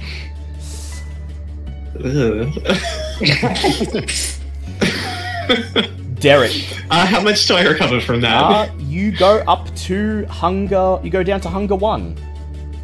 oh, fantastic! You didn't kill him in the process of feeding him. He died just before you started feeding. So, so Derek, you lash the chain towards Spider, and he's focused on Hope. He's ready for Hope to come back. So he has only a chance to react at the last moment. He whirls around, clenches his fists, and tries to kick out at you. Um, and he's going to roll. And that is only one success from Spider. You lash him with the chain, dealing two points of superficial damage, catching the chain around his ankle, and then with a yank, send him tumbling to the ground. He screams and swears as he topples forwards just in time for Hope to come swooping down out of the light towards him. And he's going to react once again with a penalty dice because he's on the ground. That is four successes from Spider. And Hope got six. Hope, this time you swoop down out of the darkness, extend your talons, and drag them across his leathery chest, peeling the skin from his flesh. And how much damage do your weapons deal? They are rating two.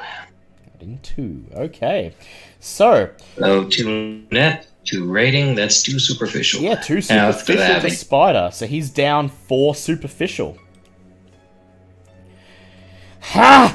Ah! He screams as immediately he activates his soaring leap, rising from his feet, springing into the air, and with a sickening crack, his ankle, still held by the chain, snaps off his leg. He flies through the air towards Hope, flailing his claw like hands in your direction. Hope, what do you do? Oh, I'm going to use a wing to ole him like a bullfighter and slash his belly open as I go. Okay, go ahead and make a strength oh, athletics. Oh, around the heel and doesn't Yep. work. Yep, Make another a one. strength athletics check. Make a me. hmm, brawl. Uh, oh, because you're gonna kite him and then. All right, we'll go brawl. We'll go brawl. I can do athletics. It's the same pool, honestly. Okay, yeah, go ahead. Go do athletics.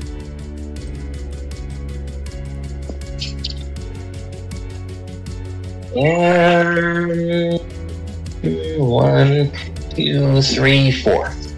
So Spider no longer has a penalty die. He springs up into the air, clenches his fist, and wham! With five successes, delivers an uppercut right under your owl-like beak.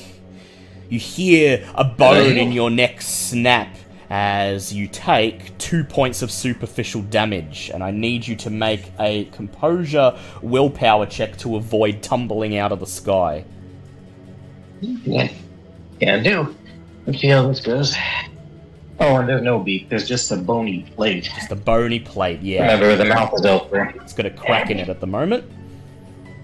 And that's two successes. Two successes. You stumble. His the force of his blow knocks you down about a meter, but you quickly flap your wings to regain your height as Spider sails back down and lands on his foot in the midst of hmm. all the parked cars down below. Next round, Hope, what would you like to do? I'm going to dive down on him before he can recover and rake his back with talons. Go ahead, make another strength brawl check. And I'm also going to rouse to heal again. Rouse to heal again. Nice, definitely. Up to 103, down to damage. Two. That's fine, that's fine. At some point, the dice are gonna give me what I want. And there it is. Critical that counts as a messy critical due to being in murder form. yep, messy. Four, critical. five, six, seven, eight total. Messy critical 8. And I believe there's a special rule for criticals when you're in your uh, horrid form. And doesn't that just mean every critical Yep. becomes messy? Yep. Yep, so there we go. Okay, Vince, what would you like to do?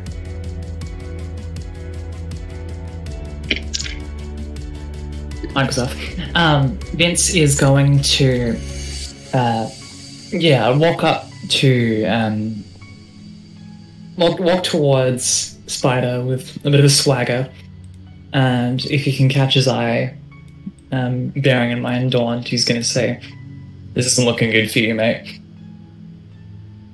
Yeah. Go ahead, to make for me a manipulation intimidation check, add your presence. Yep.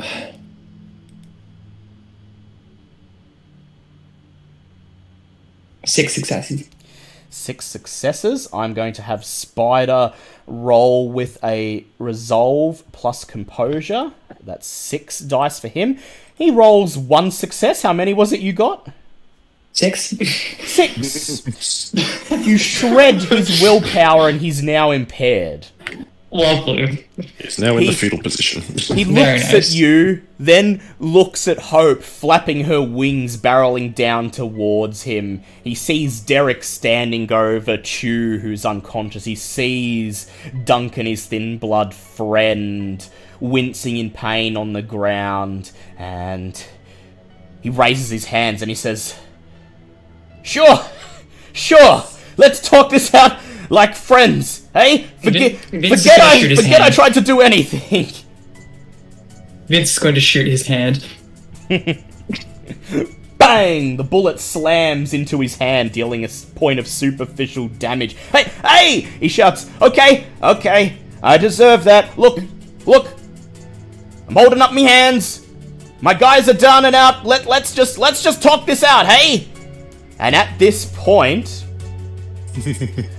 Hope comes swooping down with her messy critical. Hope, your beast demands blood. You sink your talons oh. into Spider, and he's given up thanks to Vince.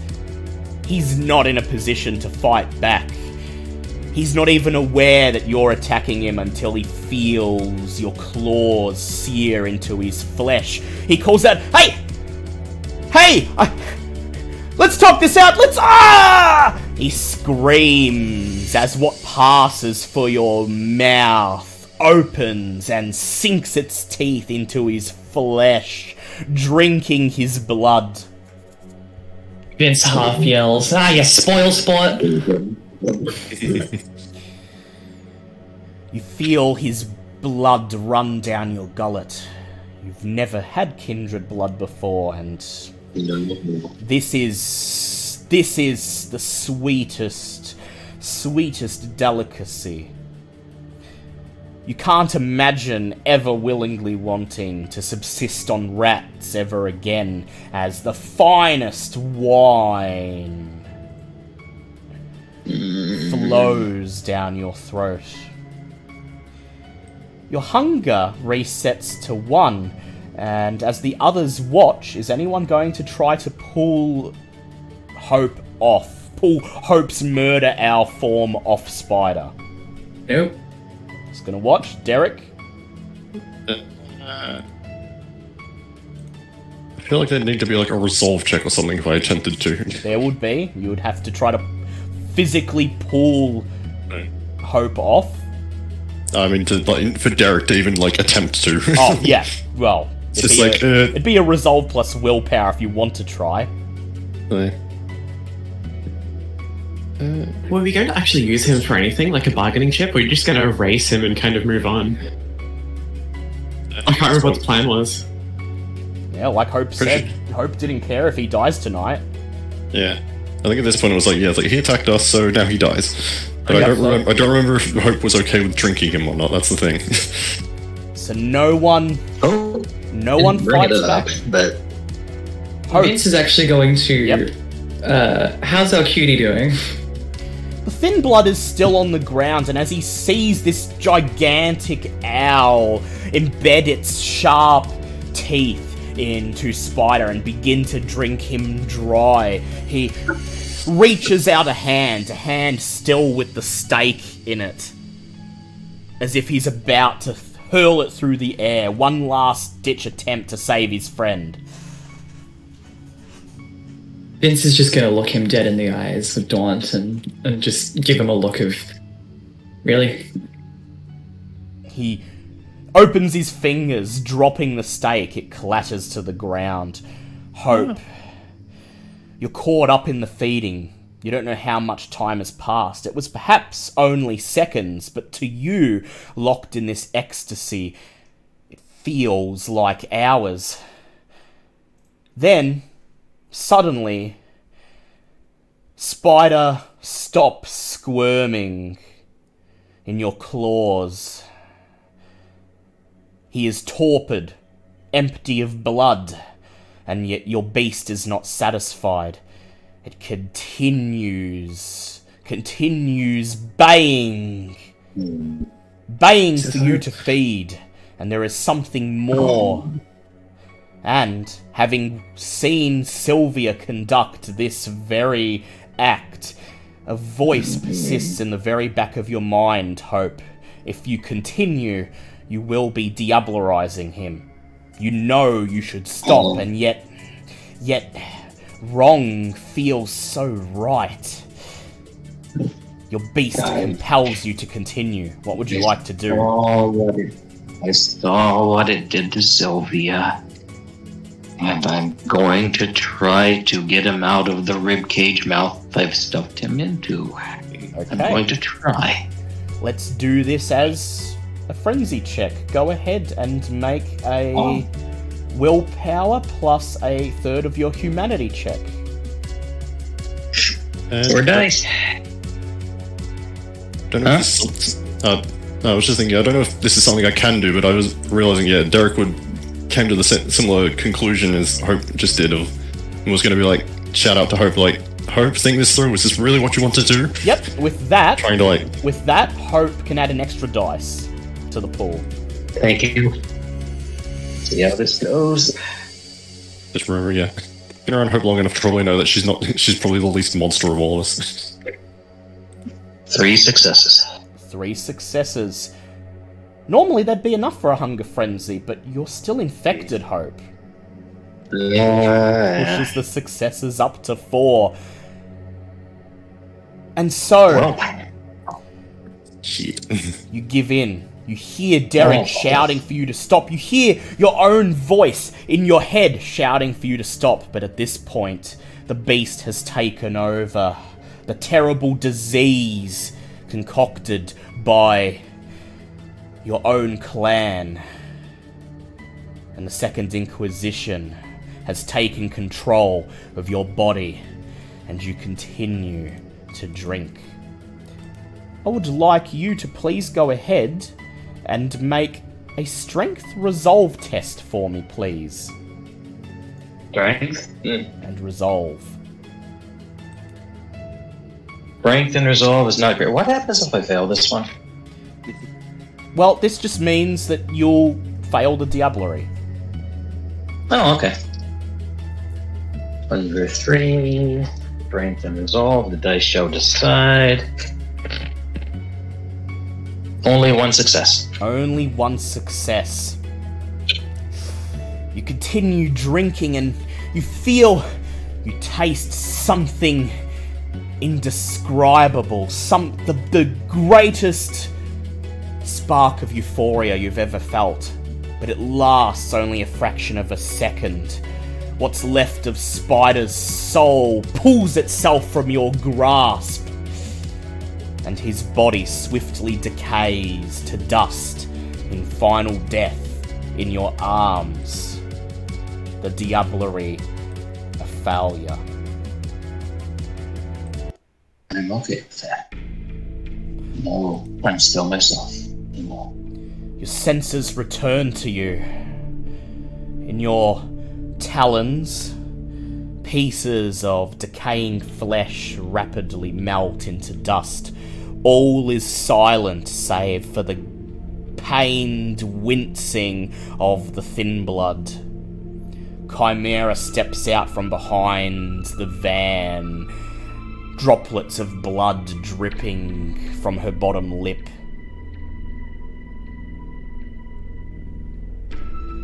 And the bird form shudders and shrinks back, things stacking away in impossible angles as it deflates, air hissing. And Hope is standing there naked and bloody, rubbing ash off her hands. That was almost too close. That was too close. That was way too close. I cannot drink Vitae again. It was way too close. Vince's beast is pissed. That was way too close. Everyone's gonna fucking drink of the good shit, and he hasn't had it. Yeah. And he turns in a huff towards the thin blood on the ground. And he is going to pull him by his hair over to Spider's van. And he's going to slam him up against the side of the van. He winces as you slam him into the metal. he just looks back at you, his eyes into yours. Oh, hang on a second. Hey, buddy, forget you saw me eating spider, okay? His eyes glaze over. He looks around, sees Oh. Hope there, Okay. covered in blood, Chimera next to her, blood still dripping from her lip, and Vince still clutching him by the collar. Vince looks over to Hope and he's like, Can you fucking stop spoiling the fun for me? And he turns back to the thin blood and he is just, for storyteller reasons, absolutely indulging his beast right now. Yeah. Um, and he he runs. Uh, he, he actually um, I I- he's gonna try regardless. But would a um, would a thin blood get the effects of the cocaine? Indeed, they would. Okay.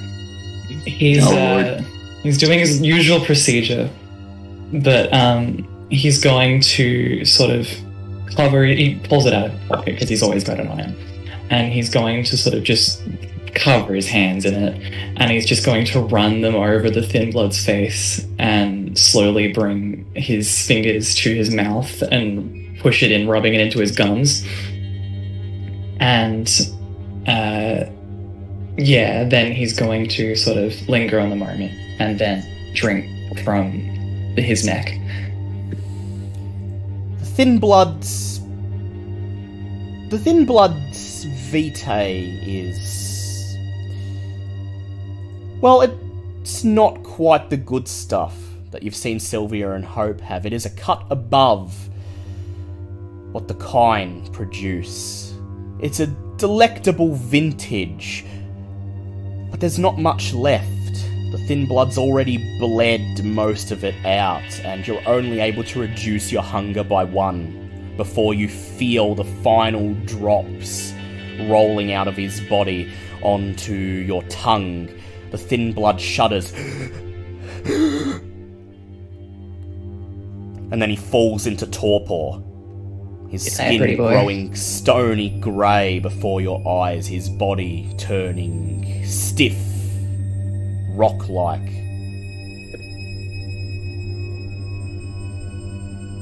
Okay.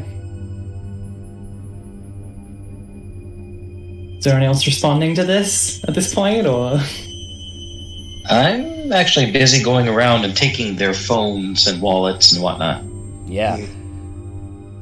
Getting rid of evidence. any resonance Tamara's from definitely the going uh, to- from the boy? Indeed, there was resonance from him, and there was a resonance from the driver too. Oh, sweet. They were, you know, they were pumped for tonight. They thought they were going to bag Hope tonight and they were ready to go.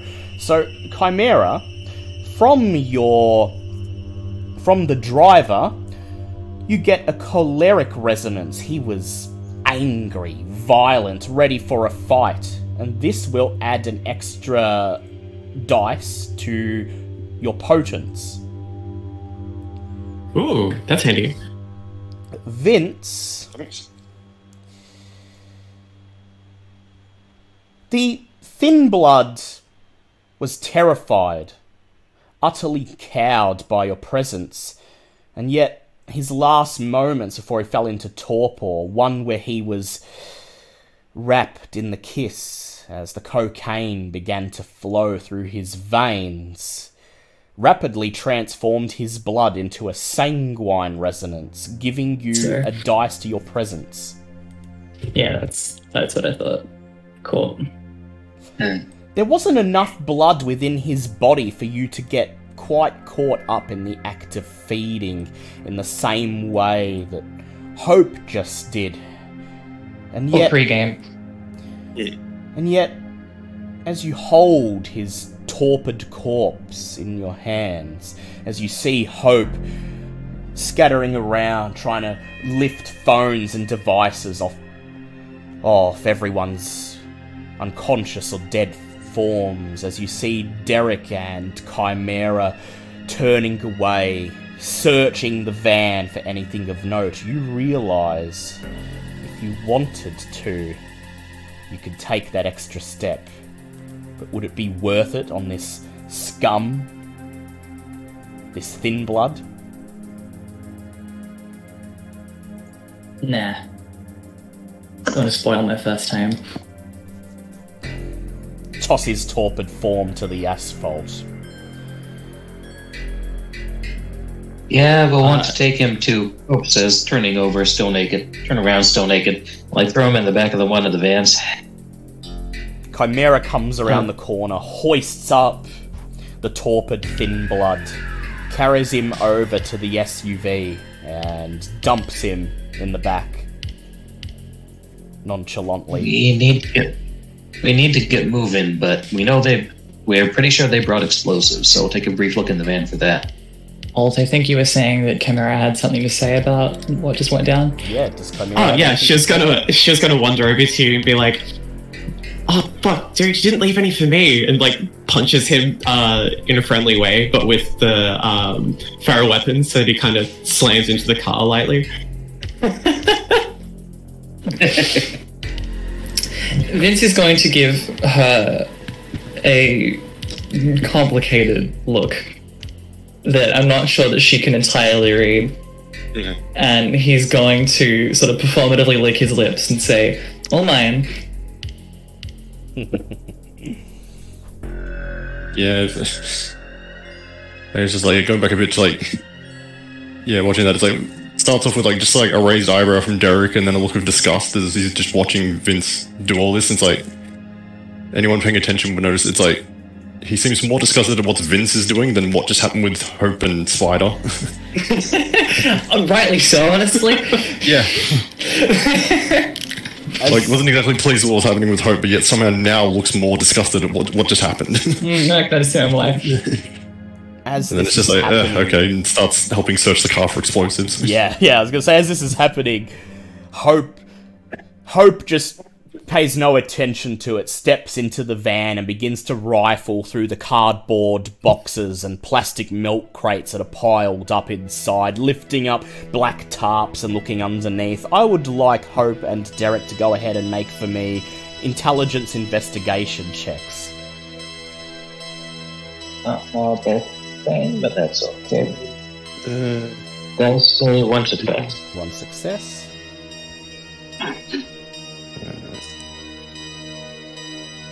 See what we get. Uh, it's only two successes for me. That's enough. I only needed two. The back of the van is a mess. There's McDonald's and KFC wrappers papering the floor.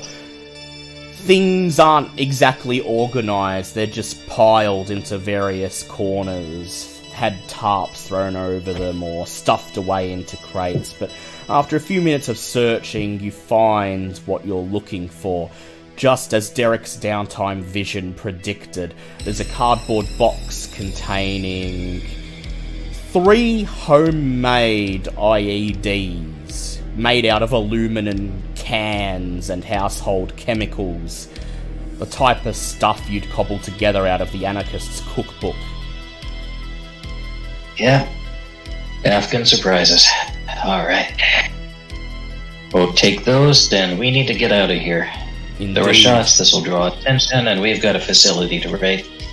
Indeed. Okay. Just as Hope, just as Hope says this, the sound of distant sirens pierces the night silence. Somebody's heard the gunfire, heard the commotion, and has called the police. IEDs and thin blood in the trunk, and we'll go, go, go. Go, go, go. So, are you maintaining your convoy, or Yep. Yep. Oh, sorry. Throw the IEDs into the back of your Land Rover and climb in, and this time, much to Vince's consternation, it starts with a simple turn of the key. There was no engine trouble after all. Climb into your vehicles, separate once again, and as the sirens continue to pierce the night, your tires squeal and you scream off into the darkness, leaving the van, the pile of ash that was once Spider, Roderick too unconscious on the asphalt, and a bloodless, headless corpse of the driver lying in the car park for the police officers to find.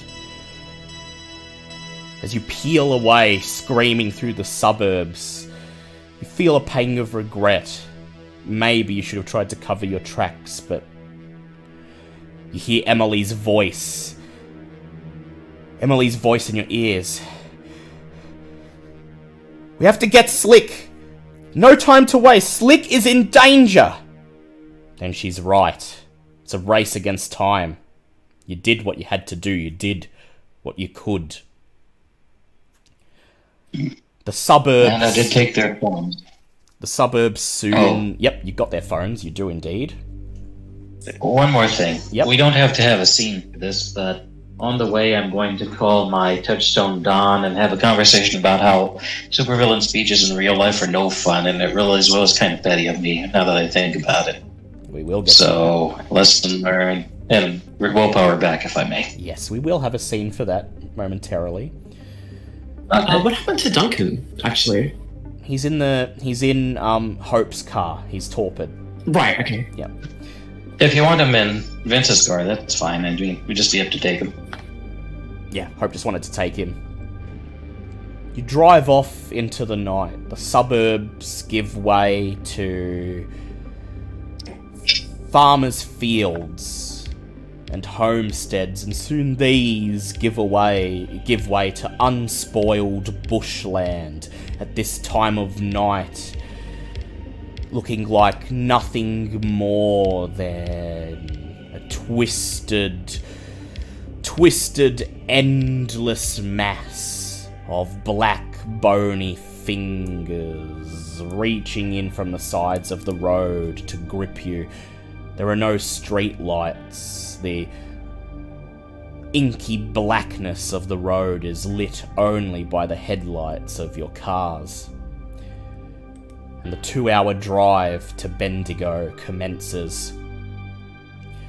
As the convoy drives through the wilderness in silence, Hope, you reach for your phone, dial Don's number. Rings once, twice, then you hear Don's voice.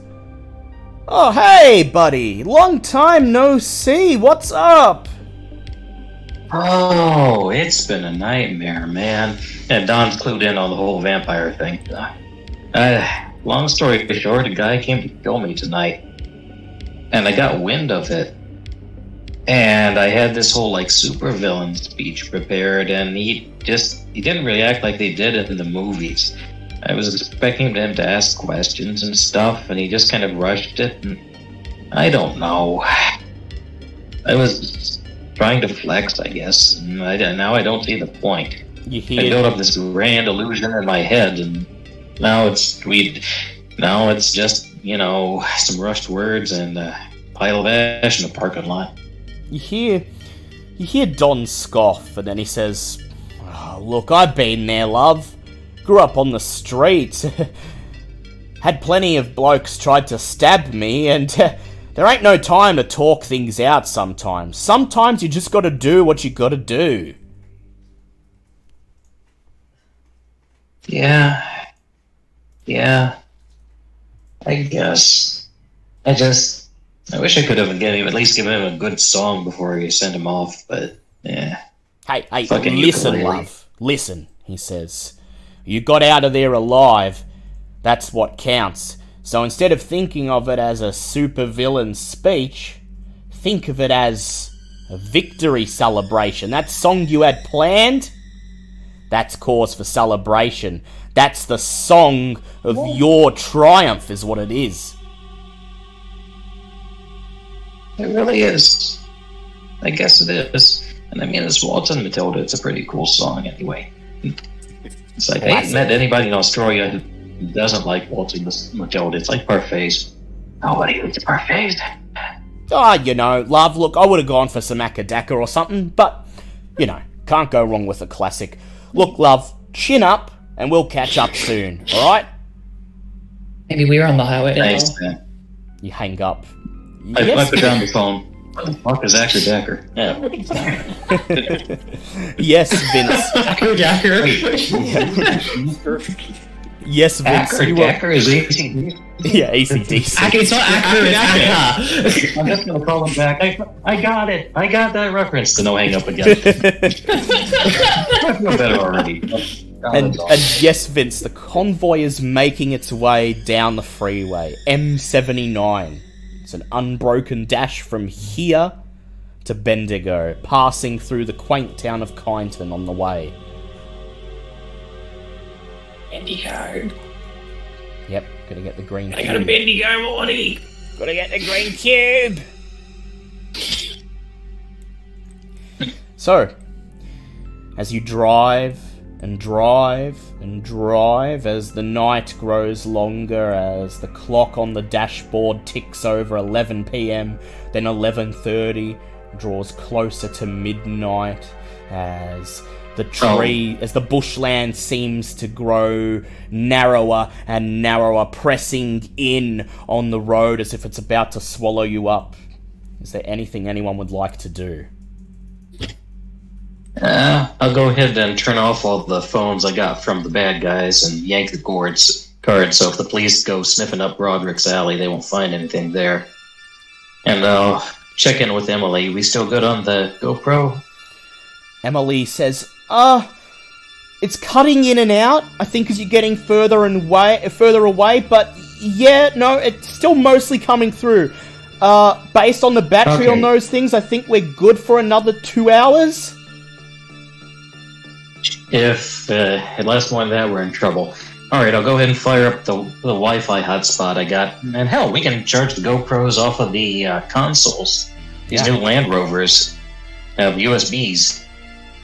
Turn your phone into a Wi-Fi hotspot, communicate with the others through the headset, telling them how to do the same, and then suddenly Emily gasps, "Oh, it's all clear now! All clear! Coming through perfect! Don't know what you did, but it worked!" Gen Z comes through. Uh, all right, guys. I can absolutely not go murder Turkey when I'm facing Bad Dad. We need him alive. We need him staked. Murdered. We can't use fire rounds on him. I can't go murder Turkey. This is going to be hard, but we're going to have to get through it. Uh, Chimera's going to realize that she probably missed all that, actually, being behind the car and wrestling with the dude in the front passenger seat. and uh, be feeling quite thankful that she didn't have to witness that. Yes, But perhaps a little Oh. disappointed as well. just, just like Chimera's A voice. little bit, Yep, yeah. kind of like looking at her giant hands on the steering wheel. Chimera's voice just coming through, in through the headset. Wait, wait, giant owl? That was a turkey? You, you missed that? Well, I guess there were floodlights and everything. Thank you for the floodlights. That was an awesome idea. Don't know who did that, but good on you. Um, this, uh, we are up three IEDs. We can probably like use those to landmines if he's got like hordes. And we might be able to call in a D's once we get there. We'll see. We'll see how he takes it. And so, Anyone else got any thoughts? yeah, anyone else got any thoughts? Actually, yeah. Are we just going to be rocking up to the, like, just out of character? Like, are we just going to be rocking up to the place and just going in, like, hard, or are we going to have like a plan No. for this? Basically, we're going to get to a place that's far back enough. We're pretty sure it's the Magadon facility. So we're going to get to find a place to park nearby, then creep up on it. We're going to use like the drone to scout it out, Yeah. and any other methods you guys have. I could risk birds or bats, but Dad in there is probably no slouch at animals either. So I don't know. Mm. Yeah. It's unlikely we're going to be able to sneak up on him, but I, we can see what we're going into before we get in there. You know? And Sounds s- good. And so, you continue on to your destination. The clock on the dashboard reads 12:33 when you finally reach the city limits of Bendigo. It calls itself a city, but compared to Melbourne, it's really more of a large town. There is no skyline with skyscrapers and pillars of light reaching into the night sky. It's just an expanse of single story buildings that seems to stretch onwards and onwards until it suddenly ends and the outback takes over. With the bloodstone drawing Derek towards Slick's location, and Emily providing extra directions over the headset. It doesn't take long to arrive at the Magadon factory, and this, you instantly know, Derek, is the place. As soon as the convoy rounds the corner and takes in the sight of the big corrugated iron roof, concrete walls, and the rusted billboard sign that reads Magadon Pharmaceuticals, a subsidiary of Pentex International. Flecked with rust and grime, the blood stirs within you and then suddenly settles. The bloodstone is in there. You continue on past the factory and come to an O'Tolly's fast food restaurant at the end of the street. It's still open at this time of night, but the car park is empty. Turn into the car park, kill your engines, and discuss your next plan. Alright. Do we want to do the drone, then talk, then talk to Adiz, or call Adiz now? It's far enough out of town, we might want to call him now. Mm, I'd call I'm hearing no objection. Yeah, I suppose let him know All right, how, um, how far we are, yeah. Yeah, he's No, fast. he's definitely go for it. Definitely go for it. Alright. Hope you reach for your mm, phone. Try You not. dial Adiz's number. He hasn't been answering your messages, but you hope he'll answer this call. It rings. Yeah. For the record, this is through a burner phone. Burner phone, of course. It always is with Hope. I always assume it is. It rings. It rings. It rings. It rings. And then there's a click. There's no voice on the other end, just silence. Adiz, you bastard. No, no, strike that. I'm not even mad. How did she do it? That's what I want to know. How the fuck did she do it? What are you talking about? Comes Adiz's voice. I've been hunting the flesh crafter for months. Between doing Squizzy's work, I've been hunting for this guy because I knew I was going to get blamed. And she, not even a week, I'm guessing, I don't know. So I come up blank, right? And I'm hunting this guy, I'm blood hunted, it's no stress. it's more stress. And then I wake up in my haven and there's a bar napkin there with an address from some bar called Good for What Ails Ya. And I go and check it out, and holy shit, the Magadon facility northwest of town. What the fuck is this place's name? This little town? Bendigo. Bendigo. Magadon facility at Bendigo, and sure enough, there's some ugly st- stuff up there. Huh. Ah, but I came prepared. It cost me a ton of work and favors to make things good with my coterie again. And we are suiting up to talking about how we're going to tackle this thing. I mentioned the Banu Haqim would kill to get in on this, and Vince mentions, yeah, Adiz and Alia would kill to get in on this. Alia. The fucking bar napkin. All the letters on Good for What Ails You were wet and soggy, except for guess what? Alia. Okay, okay, says Adiz. Look, Adiz. I don't know Why how you you know my sire's name. For the record, you know you know Alia's name because Vince and Derek have enough dots in politics. And How did you know second your of I didn't know your sire's name until Vince mentioned it. Now, five minutes before we go in. I'm confused, says Adiz. There is no flesh crafter. You are the flesh crafter, Hope. That's why you're being blood hunted. You stole the cure. I'm five years dead, and in life I was a barista. Do you think I could make a disease? I couldn't even make minimum wage. I want you to go ahead But it doesn't matter now. It doesn't matter now. This is all a game. This is all her game. She is waiting somewhere to swoop in and take credit for me getting the guy. You guys have rigged this so that you can swoop in and just grab the flesh crafter and grab me at the same time. I want you to make a charisma performance check for me. Well, I'm gonna pull out a rat and boost charisma. Um, blurp, blurp, blurp. Where's my You performance? chow down on the rat. There's only one left in the bag, and he looks lonely now. Yep. Yeah, that's the one on healing, so.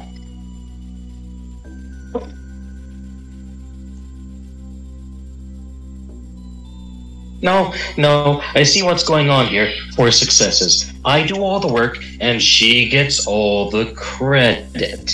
Because she's the one who found the flesh crafter and arranged for a disposable minion, aka me, to go in and grab it. And meanwhile, the Banu Haqim get to say, this was the plan all along, muhahaha. So Adi's got three successes on his wits insight, and he just he listens to you say this, and then he says, "Okay, wait, wait, wait, wait. So there is a Sabbat flesh crafter, and it's not you, and my sire knows where he is, and for some reason Yeah. she sent you in, and you're being blood hunted, Oh, and I'm this sure. has not I'm been sure. mentioned to me."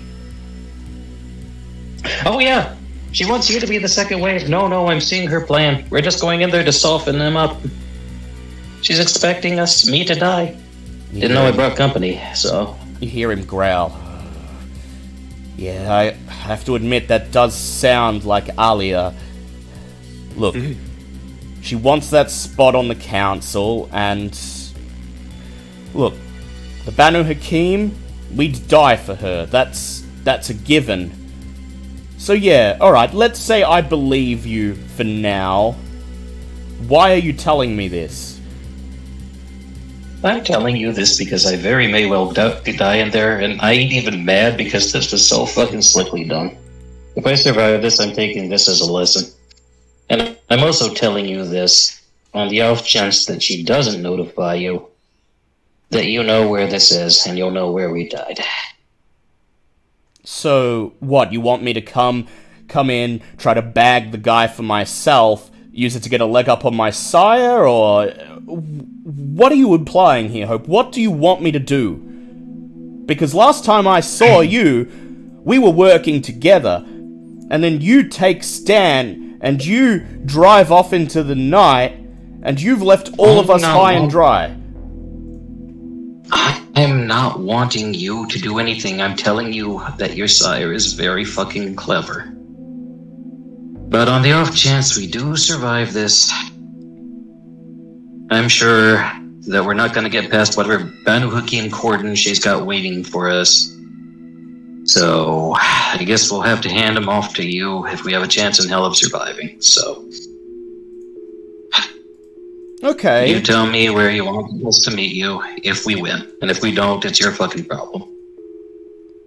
Dees thinks for a moment and he says, What if I go to Alia and tell her I know what's going on? What then? Sure. I just fucking record. I hope you fucking recorded this conversation like you should.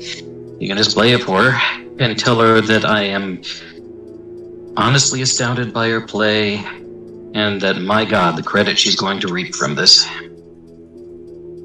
Okay. I still don't know exactly what you're on about, Hope. I don't know what makes that mind of yours tick. And I'm not even entirely sure I can trust you, but. And let's get this straight I am absolutely not making a two hour drive to Bendigo based on Uh-huh. ravings from you over the phone. But if this is true, if there is a flesh crafter, and if my sire sent you after him, and you bring him in, bring him back to Melbourne, and I will do what I can to make sure the rest of the court sees sense and the blood hunt is called off. Okay. So we'll get something out of this after all. Yeah, go and tell Alia all about this, and if she doesn't. If she doesn't know what to do with it, she doesn't deserve that council spot. That's all I'm saying. I'm sure, but I'm sure she's already got plans lined up. She's got to take credit for it, though, he says. You bring the guy in, you'll get credit for the assist. But my clan's the one who brought him in. Alia gets her spot on the council, Bloodhunt gets called off on you, everyone wins. Agreed? Alright. Works for me. And this If- time, and if he says, if you double. fate, we Yeah, kill ahead. him, it, it'll all be recorded. Hmm, smart thinking, he says. Oh, I knew you were. Should have known you'd have something like that up your sleeve. Okay, look. You have the footage bringing him in. That'll prove that you were involved in the assist. My sire takes the credit. Everyone wins. But listen here, Hope.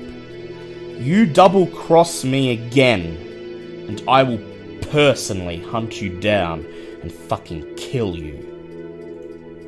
That is fair, and uh, it is no less than I expected. Alright. Wish us luck going into the Dragon's Lair. Good luck, he says. For what it's worth, I do hope you're not pulling my leg here, and I hope to see you again, fleshcrafter staked in tow. And then he click, the phone clicks, he hangs up, the line is dead. Alright. Thanks for being patient, guys. Let's get to scouting.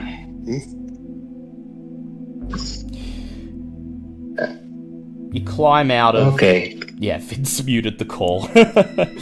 you climb out of your vehicles, stand there in the parking lot of the O'Tolly's restaurant.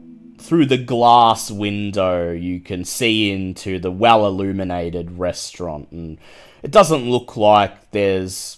Doesn't look like there's much chance of your activities being noticed. You could see a bored looking teenager behind the counter, but she's on her phone. She's not looking out into the car park.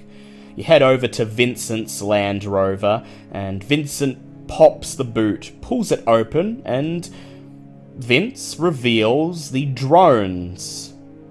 The top of the line, most expensive drones he could find on short notice.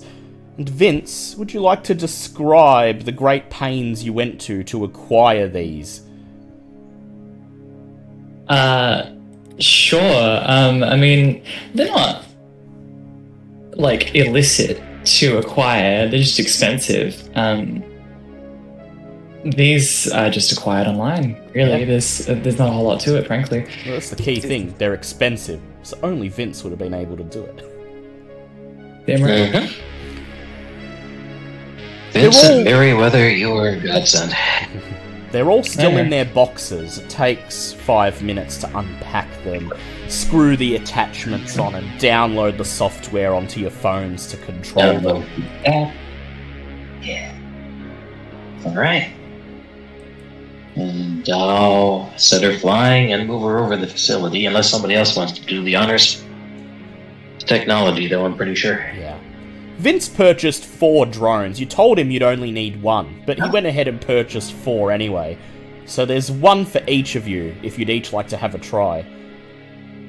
Oh, Yeah, does anyone want a want a rat? By the way, I've got one left.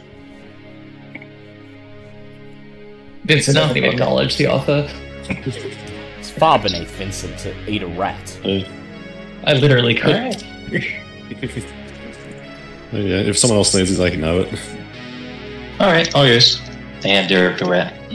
So Hope, Nah, Chimera's just gonna wave it aside. She's full. yeah, she's full. She- She's nice and full now. Otherwise, she'd be having Rat Central. Yeah.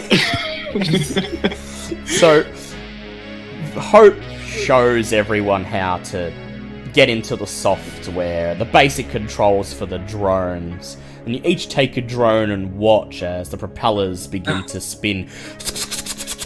And they lift off into the night sky. I'd like everyone to make an intelligence technology roll. If you don't have technology, you could just roll intelligence. And I'm going to adjust the information I give you based on how many successes you get as a group. Ooh, Two successes for me. Uh, that's one for me. I'm sorry, what was the roll? Intelligence technology, and if you don't have technology, just intelligence. okay, cool. Two dice. oh, this will be interesting. Um, one success. It's not too bad. Oh, somehow two successes. It takes about 10 15 minutes for you all to just grow accustomed to keeping the drones in the air. Vincent's in particular collides with a streetlight a couple of times, nearly comes crashing down to Earth, but eventually even he manages to figure it out. Fucking, I think this thing's broken. The drones surveil the Magadon factory lot, flying overhead. And about half an hour later, they return to you. Landing carefully at your feet. There's a couple scuff marks on a few of them. Vincent's one is missing a propeller blade. But they're all intact. So you extract the SD cards from their cameras, slide them into Hope's phone, and pour through the footage. The Magadon factory lot is not very large, which is surprising given the stature of the company that owns it. It consists of a main building built out of concrete in the shape of a large L takes up the southernmost half of the lot. It is here that the admin area, the employee staff rooms, and the cafeteria can be found. In between this in between this building and the other end of the lot is a big open concrete yard. The yard is completely open and empty. There aren't any shipping containers scattered around or anything of that kind. There's a few piles of crates stacked up here and there, stock that hasn't yet been brought in or has been delivered overnight. And then on the other side of the yard is a big square building made almost entirely of corrugated iron, and this is the factory floor. There are no lights on in the admin building, but the light globes above the two entrances of the factory floor glow brightly in the night, indicating that someone night staff or perhaps even the flesh crafter is currently within the building. Okay. No guards visible, no critters visible. You notice you do not probably- see you do not see any security guards. There's a gatehouse at the entrance to the lot, but it appears to be empty. The lights are off. The car park next to it is nearly full. There's at least 20, 30 cars parked in the parking lot. But you see no life, no employees on the lot itself. It appears to be completely quiet, shut off, dead.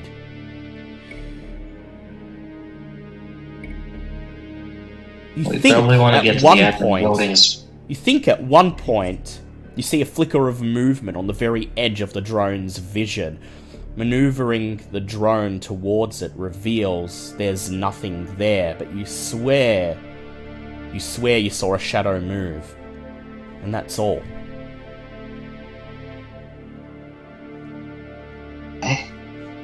We probably want to get to the admin building as fast as possible.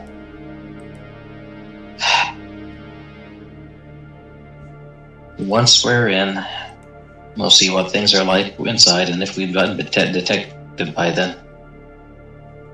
I'll start, as we go, I'll start laying the IDs behind us, cover our way out. Everyone remember where the wires are gonna go. That's as much of a plan as I've got. I really don't know what we're gonna hit in there, so.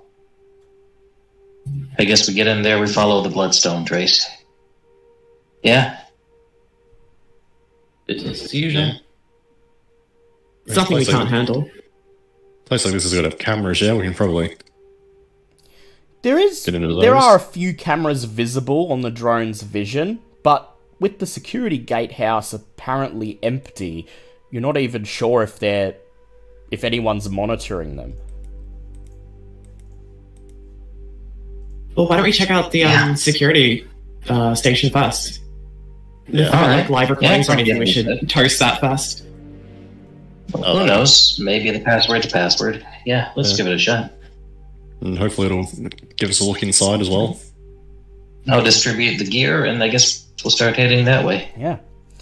So you pack up the drones back into the Land Rover. Distribute. Oh, Molotov. Who wants one? Yeah. It's Hope's just made on. six Molotov cocktails according to the roll she made in downtime. Uh, guessing what it is to use them, I should not be holding them.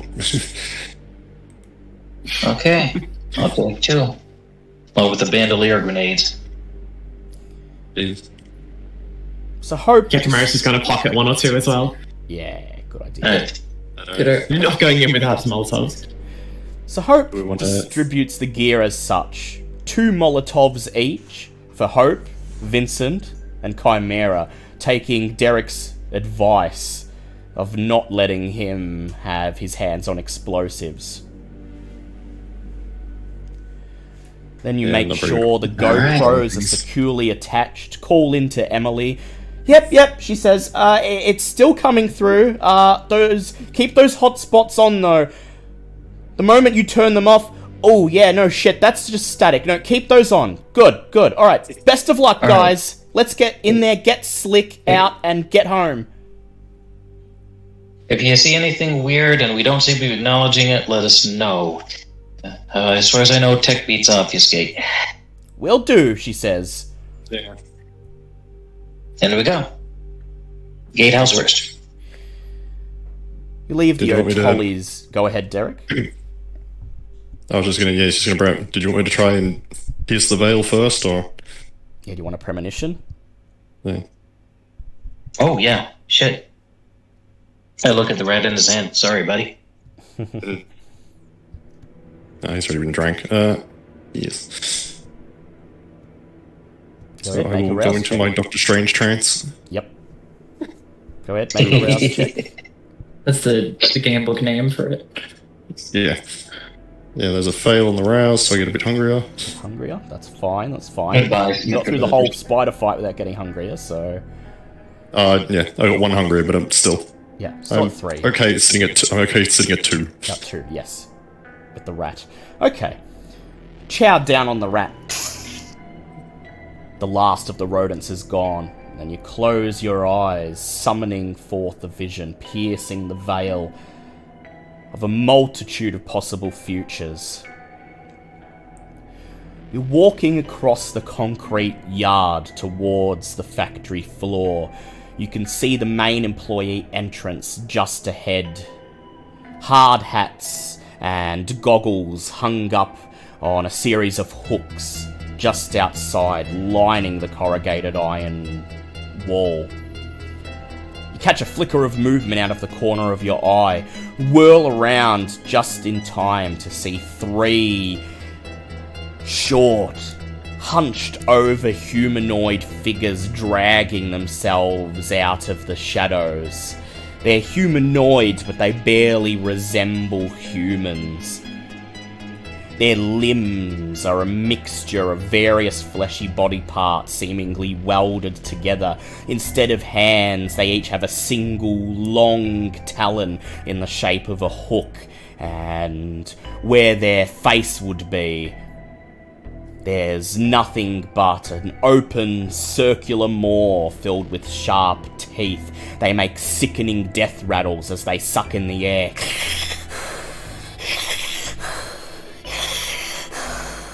As they lurch towards you. And then the vision ends. Oh, okay. So there are most definitely abominations there. Okay, where do we hit them?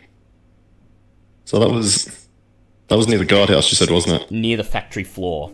Oh, yeah. I was approaching the factory floor. Apparently, horrible All right. leech leech faces that are just teeth and hooks for hands. So this feels like cheating. Um, we're in the right place. Okay.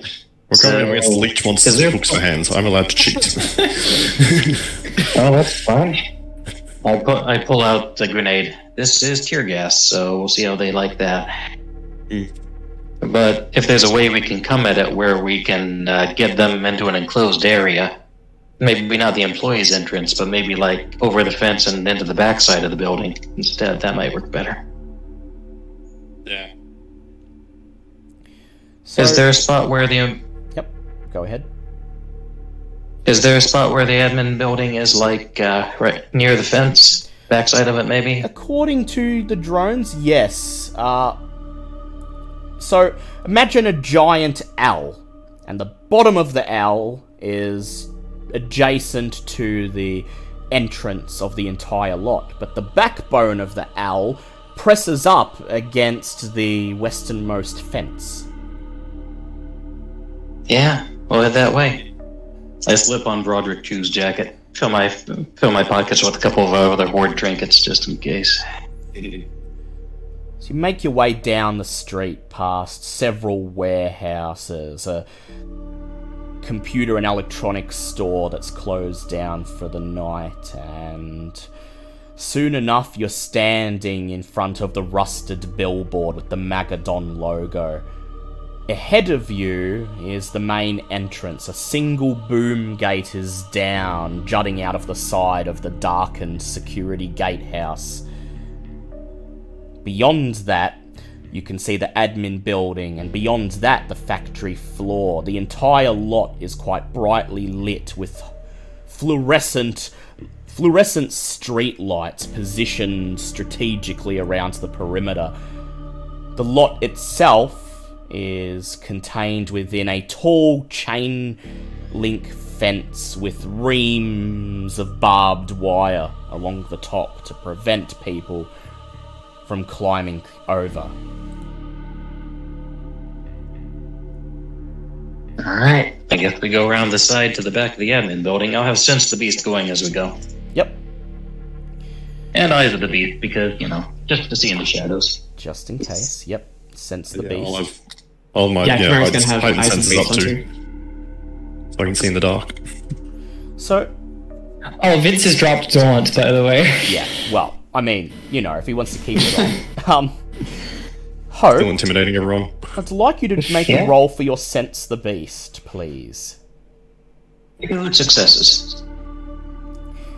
As you direct the others, as you direct the others away from the entrance, because I assume you're going, you're not going to go in through the main gate. You're going, you want to climb over the door, the gate, and go in through the Yeah. side, right? Yep.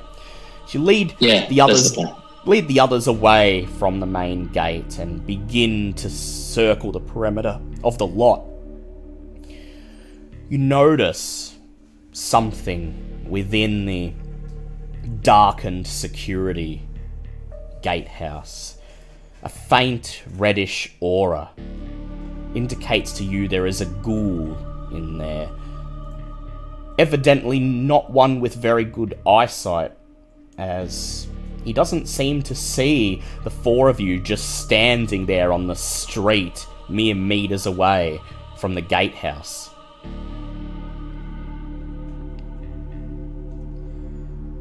Continue making Okay. continue making your way along the perimeter. You round a corner and follow the side of the admin building to the very end, where there's a staff entrance.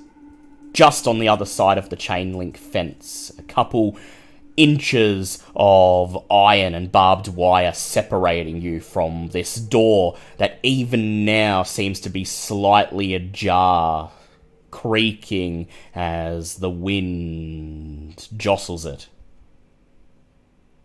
Well, this is why I brought wire cutters. Reach into the duffel bag, pull them out. Chimera, would you do the honors? Oh, I would absolutely love to. Chimera. Yeah, give Strips her- out of your hands and starts clipping away. Yep. Snip, snip, snip. Chimera, as you begin to snip at the wires, I'd like you to make a wits awareness check, please. Wits awareness. Oh.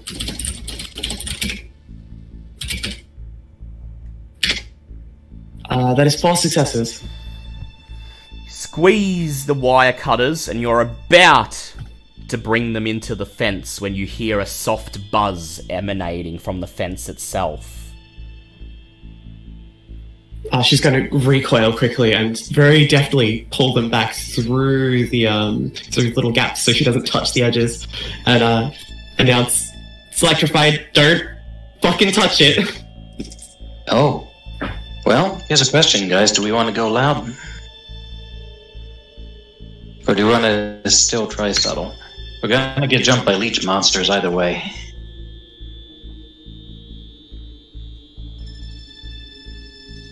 Uh, I'm still thinking quiet because, yeah, Leech monsters is the one thing, but if we go in loud, then Fleshcrafter knows we're here. Alright, let's go to the security gatehouse. There's a ghoul of some sort in there. But it allows to bypass the fence. Okay, is that your decision? Works for me. The other Yeah, option is I here's pull out an EMP grenade and nuke the fence. Yeah, let's not do that. No, let's not Yeah. go loud until um until there's no other Do we have to? Yeah. So you turn and All right. head back the way you came, Hope and Vincent. You can't help but miss Sylvia. She would have been able to clear the electrified fence in a single bound. Yeah. That still hurts to think about. Make your way back to the main entrance, towards the darkened security booth. There's that faint red glow in your vision, Hope. Something supernatural is there, ostensibly a ghoul. But as you walk towards the gatehouse and squint, you see nothing on the other side of the dirty plexiglass. The shack Emily? appears to be empty. Hmm. Emily says, No, there's nothing obfuscated there. Are you sure there's someone in there? Looks empty to me. I look up on the ceiling. You look up on the ceiling, expecting something to be there, but there isn't. Okay. Well, is this a deal where we can step over the gate and get inside You sure to can. the gatehouse? Sure can. Chimera, you want to lead the way? You're the buffest. Uh, she's going to fold up the um, clippers and Yeah. hand them to you, and kind of rub her hands Oh. together, and uh, get ready Put to back in. vault over. Yep. Chimera vaults over the boom gate. Takes the others. The others takes the others a couple minutes. They don't do it quite as deftly as Chimera. They have to duck un- duck and crawl under or carefully make their way over the top. But eventually, you're all on the other side, and Chimera, you're first. So you head straight towards the security room. You see that the door is already ajar. It's already open a crack. As you reach out, grab the doorknob, and pull the metal door open, you hear something from inside the security shack. Mm, mm, mm. Oh, uh, Chimera's going to fling open the door and just look around instantaneously upon hearing that. You fling open the door, Chimera, and step in. You see what appears to be the upper torso of a man, a security uniform still still visible, at least what remains of it. Only the shoulders and the name badge are there. The name badge reads John. The rest of it has been torn away as the torso appears to have been fused into the office chair in front of the security desk. The legs and the arms are missing, and you wonder where they are. And then you see the torso shudder, and what at first appears to be a long tentacle emerges from the back of its shoulders. As it snakes its way out, you realize that it is in fact the man's arms and legs attached end on end with a single hand at the very end of the tentacle. He looks at you mm, mm, as his tentacle begins to snake across the security desk towards a big red button. That's fucked. I love it. Wait, why is why is he mumbling? Is is he gagged or is his mouth melted together? You look and see he doesn't have a mouth at all. Where his mouth would be is simply a flap of skin. It expands and contracts in upon itself as he, screams. Okay, uh, since this is already going a little bit uh, a little bit sideways, uh, she's going to flick on uh, toughness and feral weapons and reach for that hand Yep, as soon as possible. go ahead and make for me a go ahead and make for me a dex athletics check to see if you get to it in time Yeah, uh, should I roll for the feral weapons make a and rouse check well? please Yeah, is that just one or two? just one This one? Uh, I get hungrier. Okay, so that starts off well. Uh, so it's Dex Athletics. yep Uh, that is six.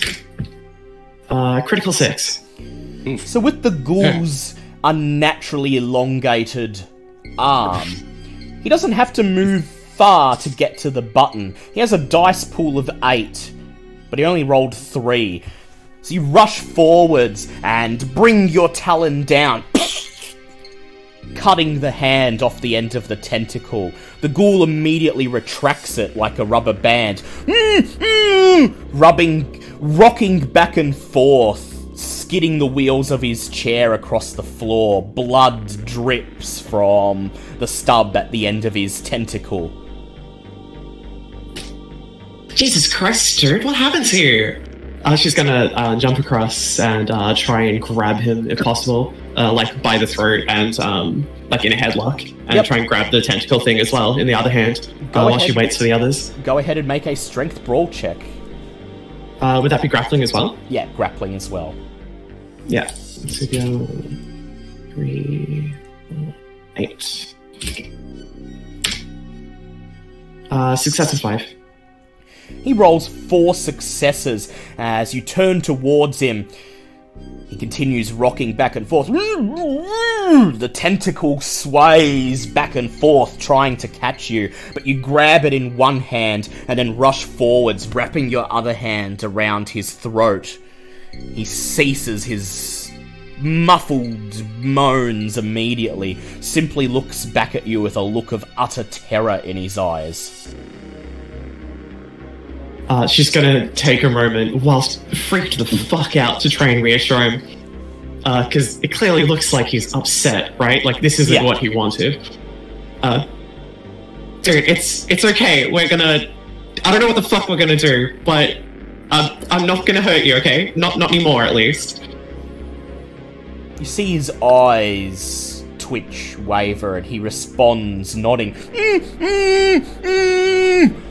It's at this point that the others step into the gatehouse and see you with your Oh, dear. hands wrapped around the throat of this thing.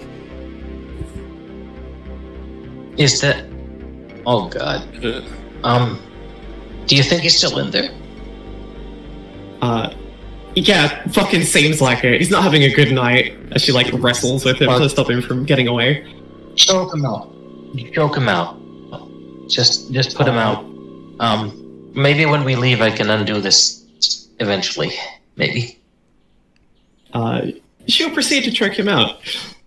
Squeeze his neck, tightening your fingers. The wheels of the chair continue to scratch on the floor as he tries to get away, until finally he lets out a last gasp. his eyes roll into the back of their sockets, and his head just slumps forwards. Uh, just quickly at a glance, uh, are there any terminals or anything in this office, or is it just pretty much the button on the wall? You look around. There's a security. There's a, a, a security console. It has on the screen. It's a single monitor, and it's currently cycling through the feeds of all the outdoor cameras. Next to it is a big red button, and you see the word alarm faded on top of the panel. And beside that, there's a control panel that's used for opening and closing the boom gate. Uh, she's going to slash at the um, the cables running from the alarm button to thoroughly disable it. Yep. Bring down your bring down your talon and snip the cable. Regardless of whether he wakes up or not, um, before we're done, that's uh, that's not going to be a problem. Oh, has Chimera been wearing anything to stop skin to skin contact during all of this close quarters fighting and, and touching lately? Uh, when she doesn't have feral weapons, yes, but not right now. Yeah, feral weapons, but you don't know if this ghoul is infected or not. There's nothing we can do. Nothing you can do This sort it. of occurs He's to only Vince. two. This sort of occurs to Vince, and he's like, uh, "Just be careful about touching, you know. Look after yourself, man." So, And at that point She's point, gonna look at her hands and uh, be like, "Oh shit, right, yeah." Yeah. and at that point, we should roll for the word "mutt." Yes, go ahead. I would like And Vince to roll the entrance roll and Chimera to roll the resist roll. Uh, what's the resistance? while they do that, um, Resolve. Yeah, resolve plus um it's resolve plus intelligence, I believe. Resolve plus intelligence. wit. while they Go ahead, Hope. while they do that, I'm going to look through the cameras for leech monsters. Yep. I want you to make an intelligence investigate check for me, please, Hope. ooh, you resisted. Hey, we Sorry, don't- Vince. Not that one. One success. So you hear Vince behind you call Chimera a mutt. And this seems like the type of thing that would get her to quite violently assault you. Not only does she seem to have an almost completely nonchalant reaction to it, but who won the roll off? Oh, I've absolutely. got a messy Chimera. critical. Yeah. Messy six. not only does she seem to have an almost completely nonchalant reaction to Vince calling her this, but she immediately pulls her hands away from the ghoul security guard, thrusts them in to the pockets of her vest, looks at Vince with a strange look in her eyes, and says, Oh, oh thank you. I'm not sure what I'd do without you, to be honest. Vince just winks. Hope, you cycle Okay. through the footage. Flick, flick, flick, and there you see it.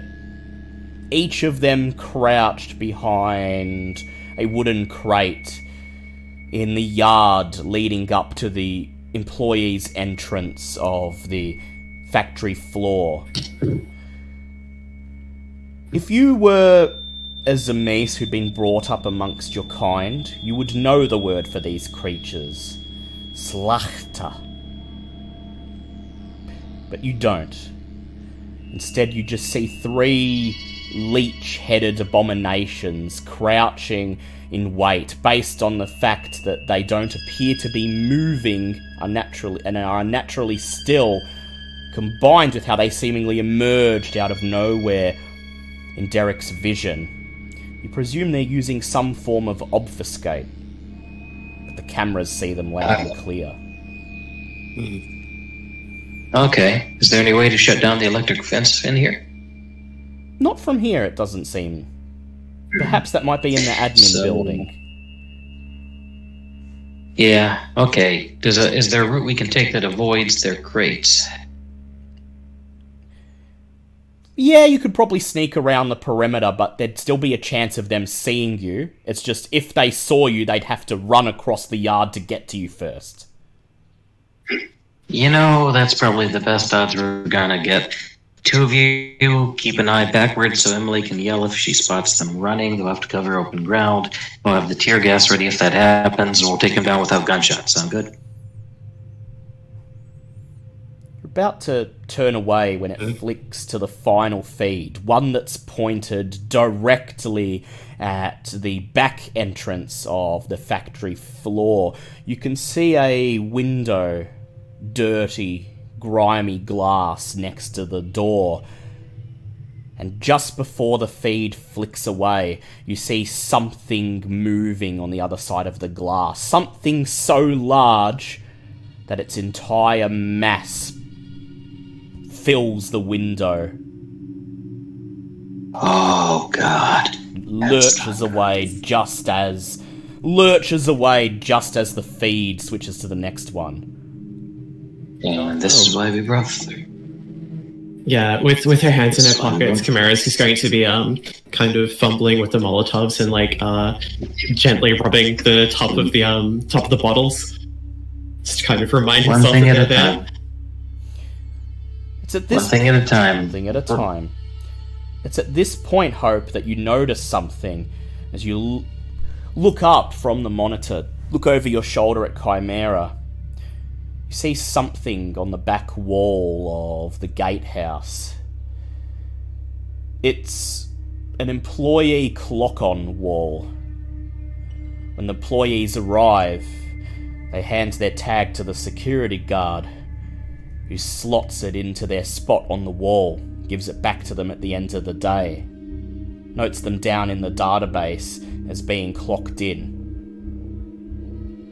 According to the wall, 33 employees are on duty right now.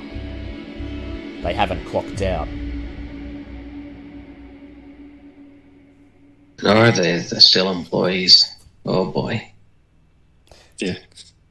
I bet they are still. Well, Chimera's we're gonna, gonna- um Chimera's gonna like uh nudge the security guard with her foot. Yeah, I think we're down to thirty now, actually. And now, with a greater image in your mind of what you're up against, you step out of the gatehouse,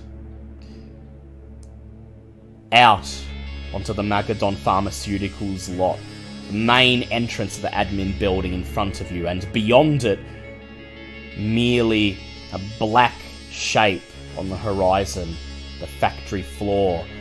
Somewhere in the distance, you think you hear an inhuman scream.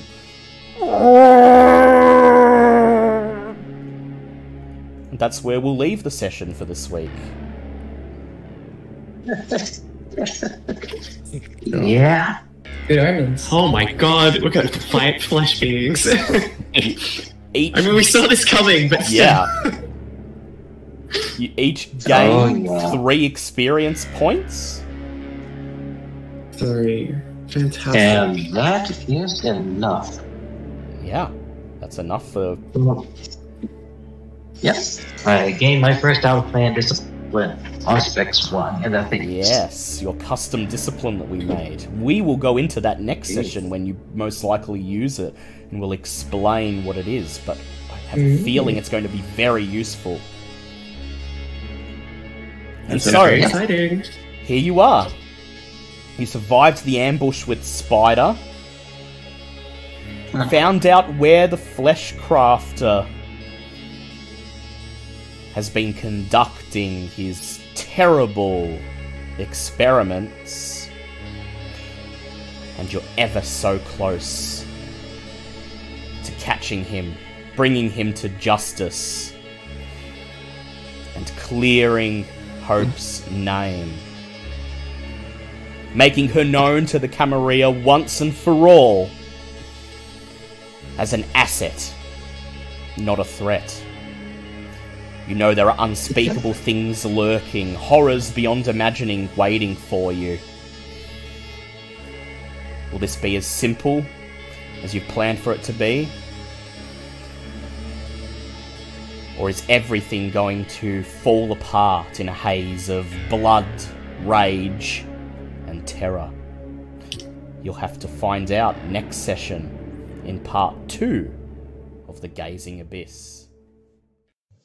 That was Spider's Web, The Gazing Abyss, Part 1, Episode 17 of Vampire War for the Second City, a Vampire the Masquerade 5th edition actual play podcast presented by DM Fiat.